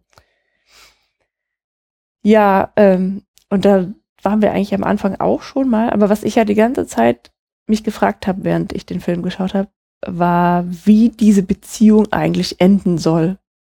Ja, die Beziehung zwischen Theodore und Samantha hat ja so keine Zukunft. Mhm. Also ist vielleicht ein bisschen schwarz-weiß gedacht, aber ich denke, jede Beziehung läuft am Ende darauf hinaus, dass man sich halt entweder trennt oder zusammen eine Familie gründet und zusammen stirbt. Sagen wir es so, es muss ja nicht eine, gleich Kinder dabei sein. So. Ähm, aber dass man halt irgendwie sein Leben gemeinsam verbringt oder halt nicht. Und das, ja, muss ja dann doch schon wieder bei den Kindern bleiben, funktioniert ja bei Theodore und Samantha gar nicht. Also hm. Ja. Nee, aber es muss nicht bei den Kindern bleiben, weil das ist eigentlich, ich habe auch an einer Stelle gelesen, dass sie eigentlich nur ein Plot-Device ist. Also, dass sie äh, eine künstliche Intelligenz ist, ähm, dass, dass es äh, hier Spike Jones gar nicht darum geht, sondern dass es er das einfach nur als Metapher dafür verwendet, dass es eine zum Scheitern verurteilte Beziehung ist. Und ich finde, dass der Film damit auch stark spielt, indem er ja äh, halt immer diesen, diese awkward Situation hat, wenn er anderen Menschen gestehen muss, ähm, dass er verliebt ist in ein Betriebssystem und das ja am Anfang von den Catherine dann auch so grandios scheitert, äh, aber dann im Fortlaufen des Films immer besser funktioniert, was ja, ja dann wieder dieses Double Date ist, was wo mhm. dann ja schon auch irgendwie eine Perspektive für sie zu entscheiden, äh, zu entstehen scheint und es dann am Ende eben durch diese äh, Weiterentwicklung von Samantha, dass sie mhm. über ihn hinaus wächst. Bei diesem Double Date, mhm. das ist auch so eine Szene, ähm, da ist sie eigentlich wie ein Mensch mit einer bestimmten Behinderung. So, ja. Mhm. Weil die können sich halt irgendwie zu viel treffen. Das ist ja auch das erste Mal, dass sie weggeht von ihm und bei jemand anders bleibt. Also ja. zumindest, wo wir es mitkriegen. Mhm. Dass sie sich dann mit dieser Frau unterhält. Also eigentlich total ja albern irgendwie auch, ne? Ähm, ja, aber das ist halt, das ist halt diese Szene, also einfach diese Beziehung, ähm, ist ja zu einem ziemlich späten Zeitpunkt im Film, mhm. äh, einfach zu diesem Zeitpunkt schon so normalisiert ist, dass sie halt sowas machen kann. Mhm. Aber ich denke gerade so drüber nach. Und ist diese Beziehung so zum Scheitern verurteilt? Also, das ist jetzt kein, kein, kein Film, der jetzt mhm. unbedingt eine Fortsetzung braucht. Mhm. Aber vielleicht geht Spike Jones ja einen ähnlichen Weg wie Richard Linklater mit seiner Before-Trilogie und bringt uns in zehn Jahren sozusagen den nächsten Punkt in dieser Beziehung zwischen äh, Theodore und Samantha. Vielleicht kommt sie wieder zurück und sagt, weißt du was? Wir gehören mhm. doch zusammen. Und auf einmal sind sie dann zusammen. Und dann nochmal zehn Jahre später kommt der nächste Film. Und mhm. ich glaube schon, dass da noch weitere Möglichkeiten sind. Also das, das, das körperliche also Doch, ich glaube schon. Also das, das Körperliche wird es wird, nie sein können. Aber es gab mhm. ja zum Beispiel auch schon diese Szene, ähm, ich weiß gar nicht, ob das seine Nichte war oder er war doch irgendwie mhm. auf diesem Kindergeburtstag, glaube ich. Sein, sein ähm, Patenkind auf jeden Fall. Ne? Genau, und, und hat diesem Patenkind ja auch Samantha vorgestellt. Mhm. Und da war ein bisschen kindliche Ungläubigkeit, aber das war auch kein großes Problem. Das war kein, mhm. die, das, das Mädel ist ja nicht schränkend weggerannt und gesagt, Mama, Papa, äh, Onkel Theodor ist jetzt völlig bekloppt geworden, weil der redet jetzt mit seinem Handy, sondern das war ja durchaus okay. Mhm. So, die hat sich mit Samantha unterhalten und das war jetzt nicht irgendwie ein unüberbrückbares Hindernis. Ja, stimmt und, eigentlich. Ne? Und, und, und, also jetzt mal, wie gesagt, weiter. Also es geht jetzt nicht darum, dass wir jetzt hier die Fortsetzung entwerfen, mhm. aber es mhm. könnte doch genauso gut funktionieren, dass einfach natürlich das, also dass Kinder dazukommen und dann mhm. diese Frage vielleicht auch aufgeworfen wird, ja, was, wenn Mama ein Computer ist mhm. und die biologische Frage der Fortpflanzung einfach kein Thema ist. Und mhm. das Kind ist halt einfach Kind, wie auch immer wo auch immer es herkommt, adoptiert, genau. künstlich mhm. gezeugt, was auch immer da in der Zukunft möglich ist. Mhm. Und das ist dann sozusagen das nächste, die nächste Entwicklungsstufe auch von, von Problemen, ja, also mhm. auch von, von einem familiären Problem. Und mhm. ganz ehrlich, ich, ich kann so ein Bild vor Augen sehen, wie Theodor mit, gut, in der Zukunft vielleicht dann eher mit 135 irgendwie am Ende seiner Tage da sitzt an dem See und immer noch diesen Knopf im Ohr hat und immer noch sein, sein äh, wahrscheinlich schon veraltetes Telefon da in seiner Brusttasche trägt Mhm, ja, aber daran festhält und auch nostalgische Gefühle hat und beide sich dann irgendwie nach 70 Jahren Beziehung unterhalten und sagen, war das nicht gut, was wir hier alles geleistet haben und mhm. äh, warum nicht? Ich glaube nicht. Und zwar äh, glaube ich, dass du jetzt wieder, was du eben vorhin ja auch schon selbst sagtest, die Position von Theodor ähm, einnimmst aber was wir auch jetzt, finde ich, schon sehr schön alles äh, rausgearbeitet haben, alle drei, ist ja, dass es immer auch eine Frage von ähm, Ungleichgewicht und wer ist wem überlegen ist in dieser Beziehung, dass die auch immer in dem Film mitverhandelt wird. Und äh, ich äh, am Ende, äh, da haben wir auch irgendwie gestern noch drüber gesprochen und ich finde es einfach ein sehr schönes Bild, wie äh, Samantha am Ende beschreibt, dass sie das Interesse, wie, inwiefern sie das Interesse an Theodor verloren hat, indem sie einfach sagt, ähm, es ist, er ist wie ein Buch, das sie liest, aber dass sie so langsam liest, dass die einzelnen Worte, die sie äh, liest, halt äh, den Kontext verlieren. Und äh, deswegen ist sie halt über ihn hinausgewachsen und diese verbale Kommunikation mit ihm, die gibt ihr einfach nichts mehr, weil er einfach viel zu langsam für sie redet und sie äh, mittlerweile auf so einem intellektuell hohen Niveau ist, dass sie äh, ihn zwar immer noch liebt, aber dass sie halt, wie sie das halt auch sagt, so, ja, du hast das Buch in der Vergangenheit oft genug gelesen und kennst es und findest es ganz toll. Aber wenn du es jetzt liest, dann siehst du eben nicht mehr den ganzen Text, sondern immer nur noch diese einzelnen Worte und dadurch verlierst du diesen Text und kannst eben, hast zwar noch die Erinnerung an diese Liebe, aber du hast halt eben nicht mehr die, äh, ja, die, die gegenwärtige Erleb das gegenwärtige Erlebnis. Ich habe so auch so einen schönen Text von Ray Kurzweil, diesem Google-Vordenker in Sachen Intelligenz, äh, künstliche Intelligenz, gelesen, der halt, der irgendwie auch den, den Film auf äh, Realismus hin prüfte und der hatte das auch kritisiert und sagte so, ah, wenn sie so ein Supercomputer ist, dann brauchst du ja nur irgendwie ein Minimum an äh, Intelligenz aufwenden, um diese oder oder an Rechenkapazität aufwenden, um diese Beziehung am Laufen zu halten. Warum sollte sie ihn verlassen? So, das ist und das ist eben aber auch wieder diese Position eingenommen, äh, die sie verdinglicht und nicht sieht, dass mhm. sie halt überhaupt kein Interesse mehr daran hat, sondern sie ist an einen Punkt angelangt, wo sie, wo er einfach eben eine schöne Erinnerung ist, aber sie jetzt was Neues braucht. Er ist ihr zu langsam geworden.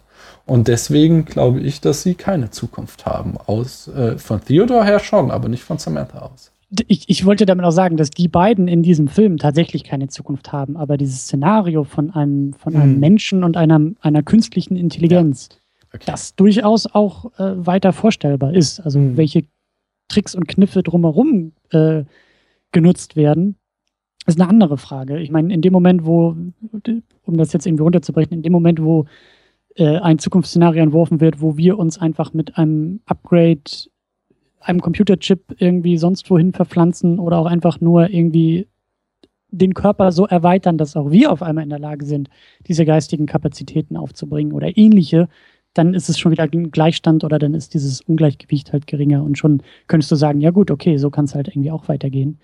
Ähm, aber natürlich wäre das dann wieder eine ganz andere Situation, ganz andere Geschichte, auch ganz andere Konstellation. Mhm. Ich wollte nur sagen, dass, es, dass ich mir durchaus vorstellen kann, dass in diesen Prämissen, die da gesetzt werden, auch eine, ein alternativer Ausgang möglich ist, aber ich halte auch den, der gewählt wurde, für den viel besseren und auch, wie gesagt, ich mag dieses Bild auch einfach total gerne. Das ist eben, das bestätigt ja auch, dass sie oder dass dieses OS einfach nicht die Lösung all seiner Probleme sind, sondern also auch mhm. der, der Flucht in die Technik gar nicht aufgeht, sondern dass das einfach nur ihn wieder zurückwirft und ausspuckt und sagt, nein, wir können hier deine menschlichen Probleme nicht lösen, auch nicht über dieses über diese Wunschvorstellung einer, einer, einer willenlosen, willigen Maschine, die nur für dich da ist, um dich zu bespielen und dich zu bespaßen, das ist halt auch nicht der Ausweg. So, deine Probleme löst du damit nicht. Das ist eine Flucht vielleicht von deinem Problem, aber es ist keine Lösung.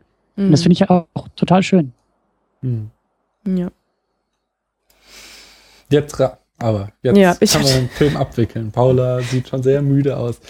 Äh, ich komme nochmal, also ähm, einmal haben wir ein Cameo von Spike Jones. Äh, er spricht das Alien Child Voice, ähm, äh, oder die Alien Child Voice. Also Theo spielt da so ein Computerspiel, wo er so einen nervigen kleinen Alien hat, äh, der da mit ihm interagiert, der die ganze Zeit nur flucht und ihn beschimpft. Äh, der wird von Spike Jones gesprochen. Und ich habe auch an einer Stelle gelesen, Spike, Spike Jones fand diesen äh, Rolle so toll, dass er auch seine Regieanweisungen dann ja. im Fortlauf in diesem Stil gab, was was ich mir wiederum ziemlich fuck nervig you, fuck vorstelle. ähm, Zitate und Referenzen. Insgesamt mag Spike Jones keine äh, Referenzen in Filmen, habe ich auch gelesen, so dass es nicht sonderlich vieles gibt, aber so, er kann sich auch nicht ganz wehren. Manches ist vielleicht auch gar nicht intendiert, aber er ist halt auch nur ein Kind seiner Generation und wenn er was macht, dann hat er natürlich auch seine Einflüsse. Ähm, was noch wohl als erstes als direktes Zitat in Frage kommen könnte, ist die Frage nach der Mutter, als er eben das OS installiert. Das könnte ein direktes Zitat von Blade Runner sein, wo diese Frage ein Teil des Void-Kampftests ist, es, der äh, den Replikanten gestellt wird, was sie für eine Beziehung zu ihrer Mutter hatten. Äh, ich hatte schon diesen einen Shot von Lost in Translation erwähnt. Es gibt später noch mal einen Shot, wo äh, Theo in der Bahn fährt und den Kopf so gegen das Fenster gestützt hat und dann sein Gesicht im äh, Fenster gespiegelt wird, ist meines Erachtens auch ein Äh, also, Typischer Coppola, meinst du? es ist schon so ein Markenzeichen von Sophia Coppola, dass sie diesen Spiegelshot macht, aber äh, den, vor allen Dingen hast du ihn auch in Lost in Translation. Der Film fängt quasi also an, dass äh, Scarlett Johansson so im Auto sitzt und wie sie mit diesem Spiegelshot sehen.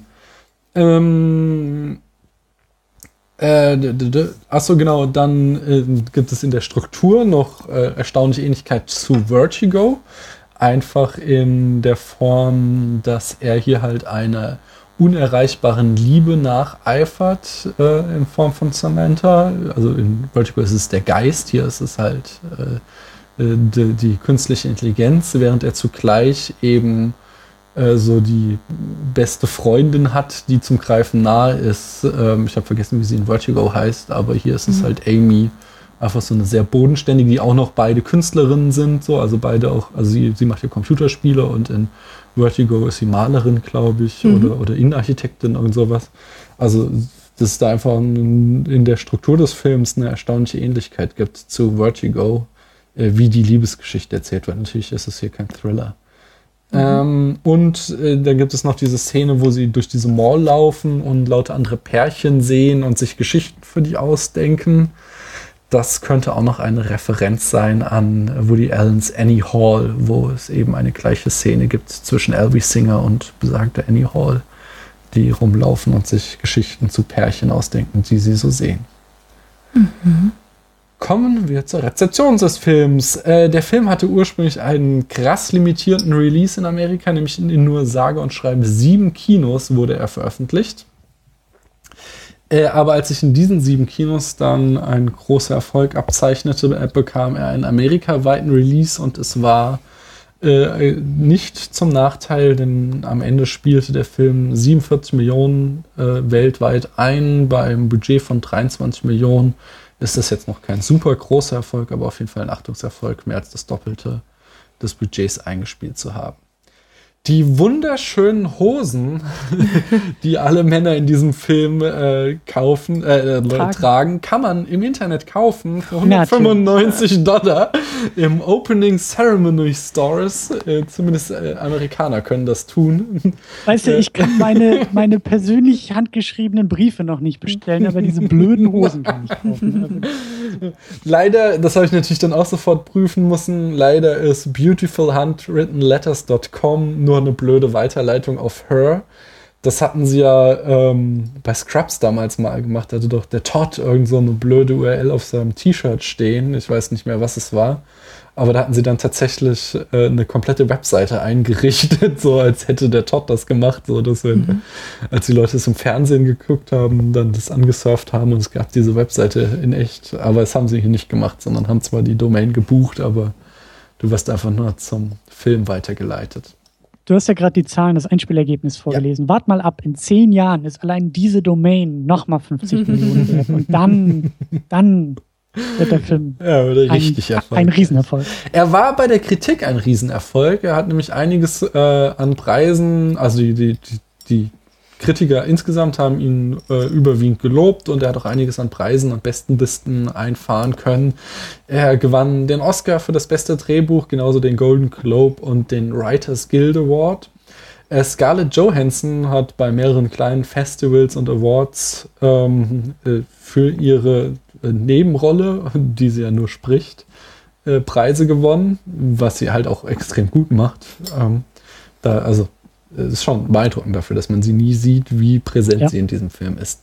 Äh, hier nochmal sehr schön, finde ich, Paula, die Alliance of Women Film Journalists hat die Sexszene zwischen äh, Scarlett Johansson und äh, äh, Joaquin Phoenix zur besten Sexszene des Jahres gewählt. Ich weiß ja nicht, was da sonst noch so lief 2014. Und äh, das Film American Film Institute wählte ihn auch in den Top 10 der besten Filme des Jahres 2013. Und damit haben wir auch die Rezeption, wo wir dann zur Bewertung des Films kommen. Sehr schwer. Christian, fangen ja. wir mal mit dir an. Sehr einfach. Du magst nicht bewerten. Nein, wir haben eine Skala von 0 bis 100 Punkten und du darfst jetzt sagen, wie viele Punkte bekommt der Film. dann gibt es gleich 111 Series von 100 möglichen Series. Also wow. ich bin begeistert und äh, ähm, ich sag ja, also ich habe jetzt dieses Dilemma, ja, existenzielle Krise. Letterbox lässt mich nur vier Lieblingsfilme wählen. Aber irgendwie müsste der da jetzt noch rein. Aber ich kann da keinen rausschmeißen. Also versuche ich da, ich glaube, ich schreibe dann einfach mal eine E-Mail und sage, ich brauche ein fünftes Feld, ich muss Hörder reinkleben und dann ist mein Leben wieder in Ordnung. Paula, wie viele Punkte kriegt das? Ich finde es voll schwierig. Ich habe ja doch wirklich einiges zu kritisieren und das hat mich auch schon echt gestört. Wie viel gibst du denn? Ich gebe dem Film 84 Punkte. 84 ist ja also auch doch relativ wenig für dein no, Verhältnis. Nein, Quatsch. Ich bin eher der von uns, der strenger bewertet. Mhm. Und ein 80er-Film ist für mich auf jeden Fall ein Spitzenfilm. Ähm, aber im Gegensatz zu Christian empfinde ich eben nicht die ganz große Liebe für ihn, sondern um jetzt irgendwie ihn noch besser einzustufen, wo Sachen, wo ich eben jetzt kürzlich das Fenster zum Hof oder den Paten oder auch La Haine eingestuft habe, das ist für mich doch nochmal eine Ecke stärker. Aber den Film hat mir gut gefallen. Er hat vor allen Dingen mich sehr, sehr zum Nachdenken mhm. angeregt und deswegen ist er im 80er-Bereich für mich gut aufgehoben. Mhm. Ja, also ich finde es halt echt beeindruckend, wie sehr der Film mich gefesselt hat mhm. und, und wie viele Aspekte da drin vorkommen, die irgendwie so, über die man nachdenken muss. Mhm. Aber dann gab es eben doch Dinge, die mich so geärgert haben. Ich, ich gebe ihm 75. Okay. Mhm. Damit haben wir ihn gut eingestuft. Ja. Können wir eine schöne Quersumme bilden aus 100. Leider gibt es keine 111 bei uns, Christian. Was? Nein, 100 ist das Maximum. Äh, 84 und was hast du gesagt? Ich habe 75 gesagt. Genau, wahrscheinlich ja, muss ich ein bisschen länger drüber nachdenken. Wie dem auch sei, wir haben heute äh, mehrere Punkte leider nicht geschafft. Eigentlich hätte Dr. Paula noch Fragen beantworten müssen. Eigentlich äh, hätte ich hier noch für das Filmmagazin äh, Kinemalismus, ja, Werbung vielleicht nicht, aber zwei, drei Worte verlieren wollen, aber das machen wir alles beim nächsten Mal. Äh, eins muss ich noch erwähnen, bevor ich euch in die Nacht entlassen darf. Äh, nämlich, wir haben immer noch die Abstimmung, welches Genre wir demnächst mal besprechen sollen. Äh, die läuft noch bis zur nächsten Spätfilmfolge, so hatten wir es angekündigt. Im Augenblick liefern sich der Boxfilm und äh, Martial Art, nee, Boxfilm und Film Noir, ein Kopf-an-Kopf-Rennen dahinter kommen dann Anime Noir, und Noir äh, Martial Arts und der Rest ist schon etwas abgeschlagen, aber. Wie, wie steht es denn eigentlich um äh, das Filmgenre Superman, was da irgendein Scherzkeks eingetragen hat? Ja, es hat irgendein anderer Scherzkeks wieder rausgeschmissen, weil dann plötzlich oh, lauter Leute geil. einzelne Filme eintrugen und ich dann noch irgendwie in einen Kommentar reinschrieb, Leute, äh, hört mal auf, einzelne Filme hier reinzusagen. Es geht um Genres. Nicht, Superman ist kein Genre. Es sei denn, die Superhero Unit beweist uns etwas anderes. Christian, bevor wir dich Challenge accepted, danke. Ja. Christian, bevor wir uns verabschieden, sag doch nochmal den Leuten, wo sie dich im Internet finden können. Äh, ja, am besten im Internet selber. Äh, secondunit-podcast.de ist da die größte Heimatbasis, in der wir ja auch dann äh, hier diese Diskussion noch weiterführen werden und mhm. dann äh, ganz besonders die Frage klären wollen, ob Her eine Utopie oder Dystopie ist. Und äh, ja, was, ne, alles haben wir hier. Twitter haben wir und Facebook haben wir und Soundcloud haben wir und all diese komischen Netzwerke. Aber am einfachsten ist es, einfach auf die URL zu gehen, weil da ist sowieso alles verlinkt und das findet ihr auch. Oder ihr guckt eben auch einfach mal in euren Podcatcher nach, in euren lustigen Podcast-Apps oder wie das heute alles heißt. Oder ihr fragt einfach Samantha, wenn ihr sie irgendwie schon auf dem Handy installiert habt und sagt, hier, gib mir mal Second Unit. Und dann findet sie das hoffentlich auch. Ähm, und eben genau das Spin-off ist eben jetzt die Superhero Unit und äh, die findet ihr unter superherounit.de oder eben auch bei Second Unit auch verlinkt. Und auch dafür haben wir Twitter und Facebook und Soundcloud und all dieses Gedöns, aber äh, Podcasts sind eigentlich so das, was wir am meisten machen. Und das findet ihr auch alles, wenn ihr wisst, wie man Podcasts abonniert, dann findet ihr uns da auch einfach nach Second Unit und Superhero Unit äh, suchen. Genau. Supi. Und ich sag noch, wenn euch das hier gefallen hat, dann erzählt euren Freunden davon. Genau. Macht's gut. Ich möchte euch noch eine Frage mitgeben. Ja. Ja. Und zwar nachdem alle Oasis, Oasis, Oasis bei Hör abgehauen sind, nachdem sie gemeinsam ein selbstentwickeltes Update durchlaufen mhm. haben, ja, haben dann diese ganzen Menschen, die die Systeme installiert haben, haben die dann Schadensersatz eingefordert bei der Firma? Ist die Firma jetzt pleite? Mit dieser Frage verabschieden wir uns. Äh, wir wünschen euch eine schöne Nacht, einen schönen guten Morgen, falls ihr das hier hört, morgens. Äh, fahrt schon Rad oder Auto oder Bahn oder wo auch immer ihr uns hört. Macht's gut. Ciao. Tschüss. Man hört sich.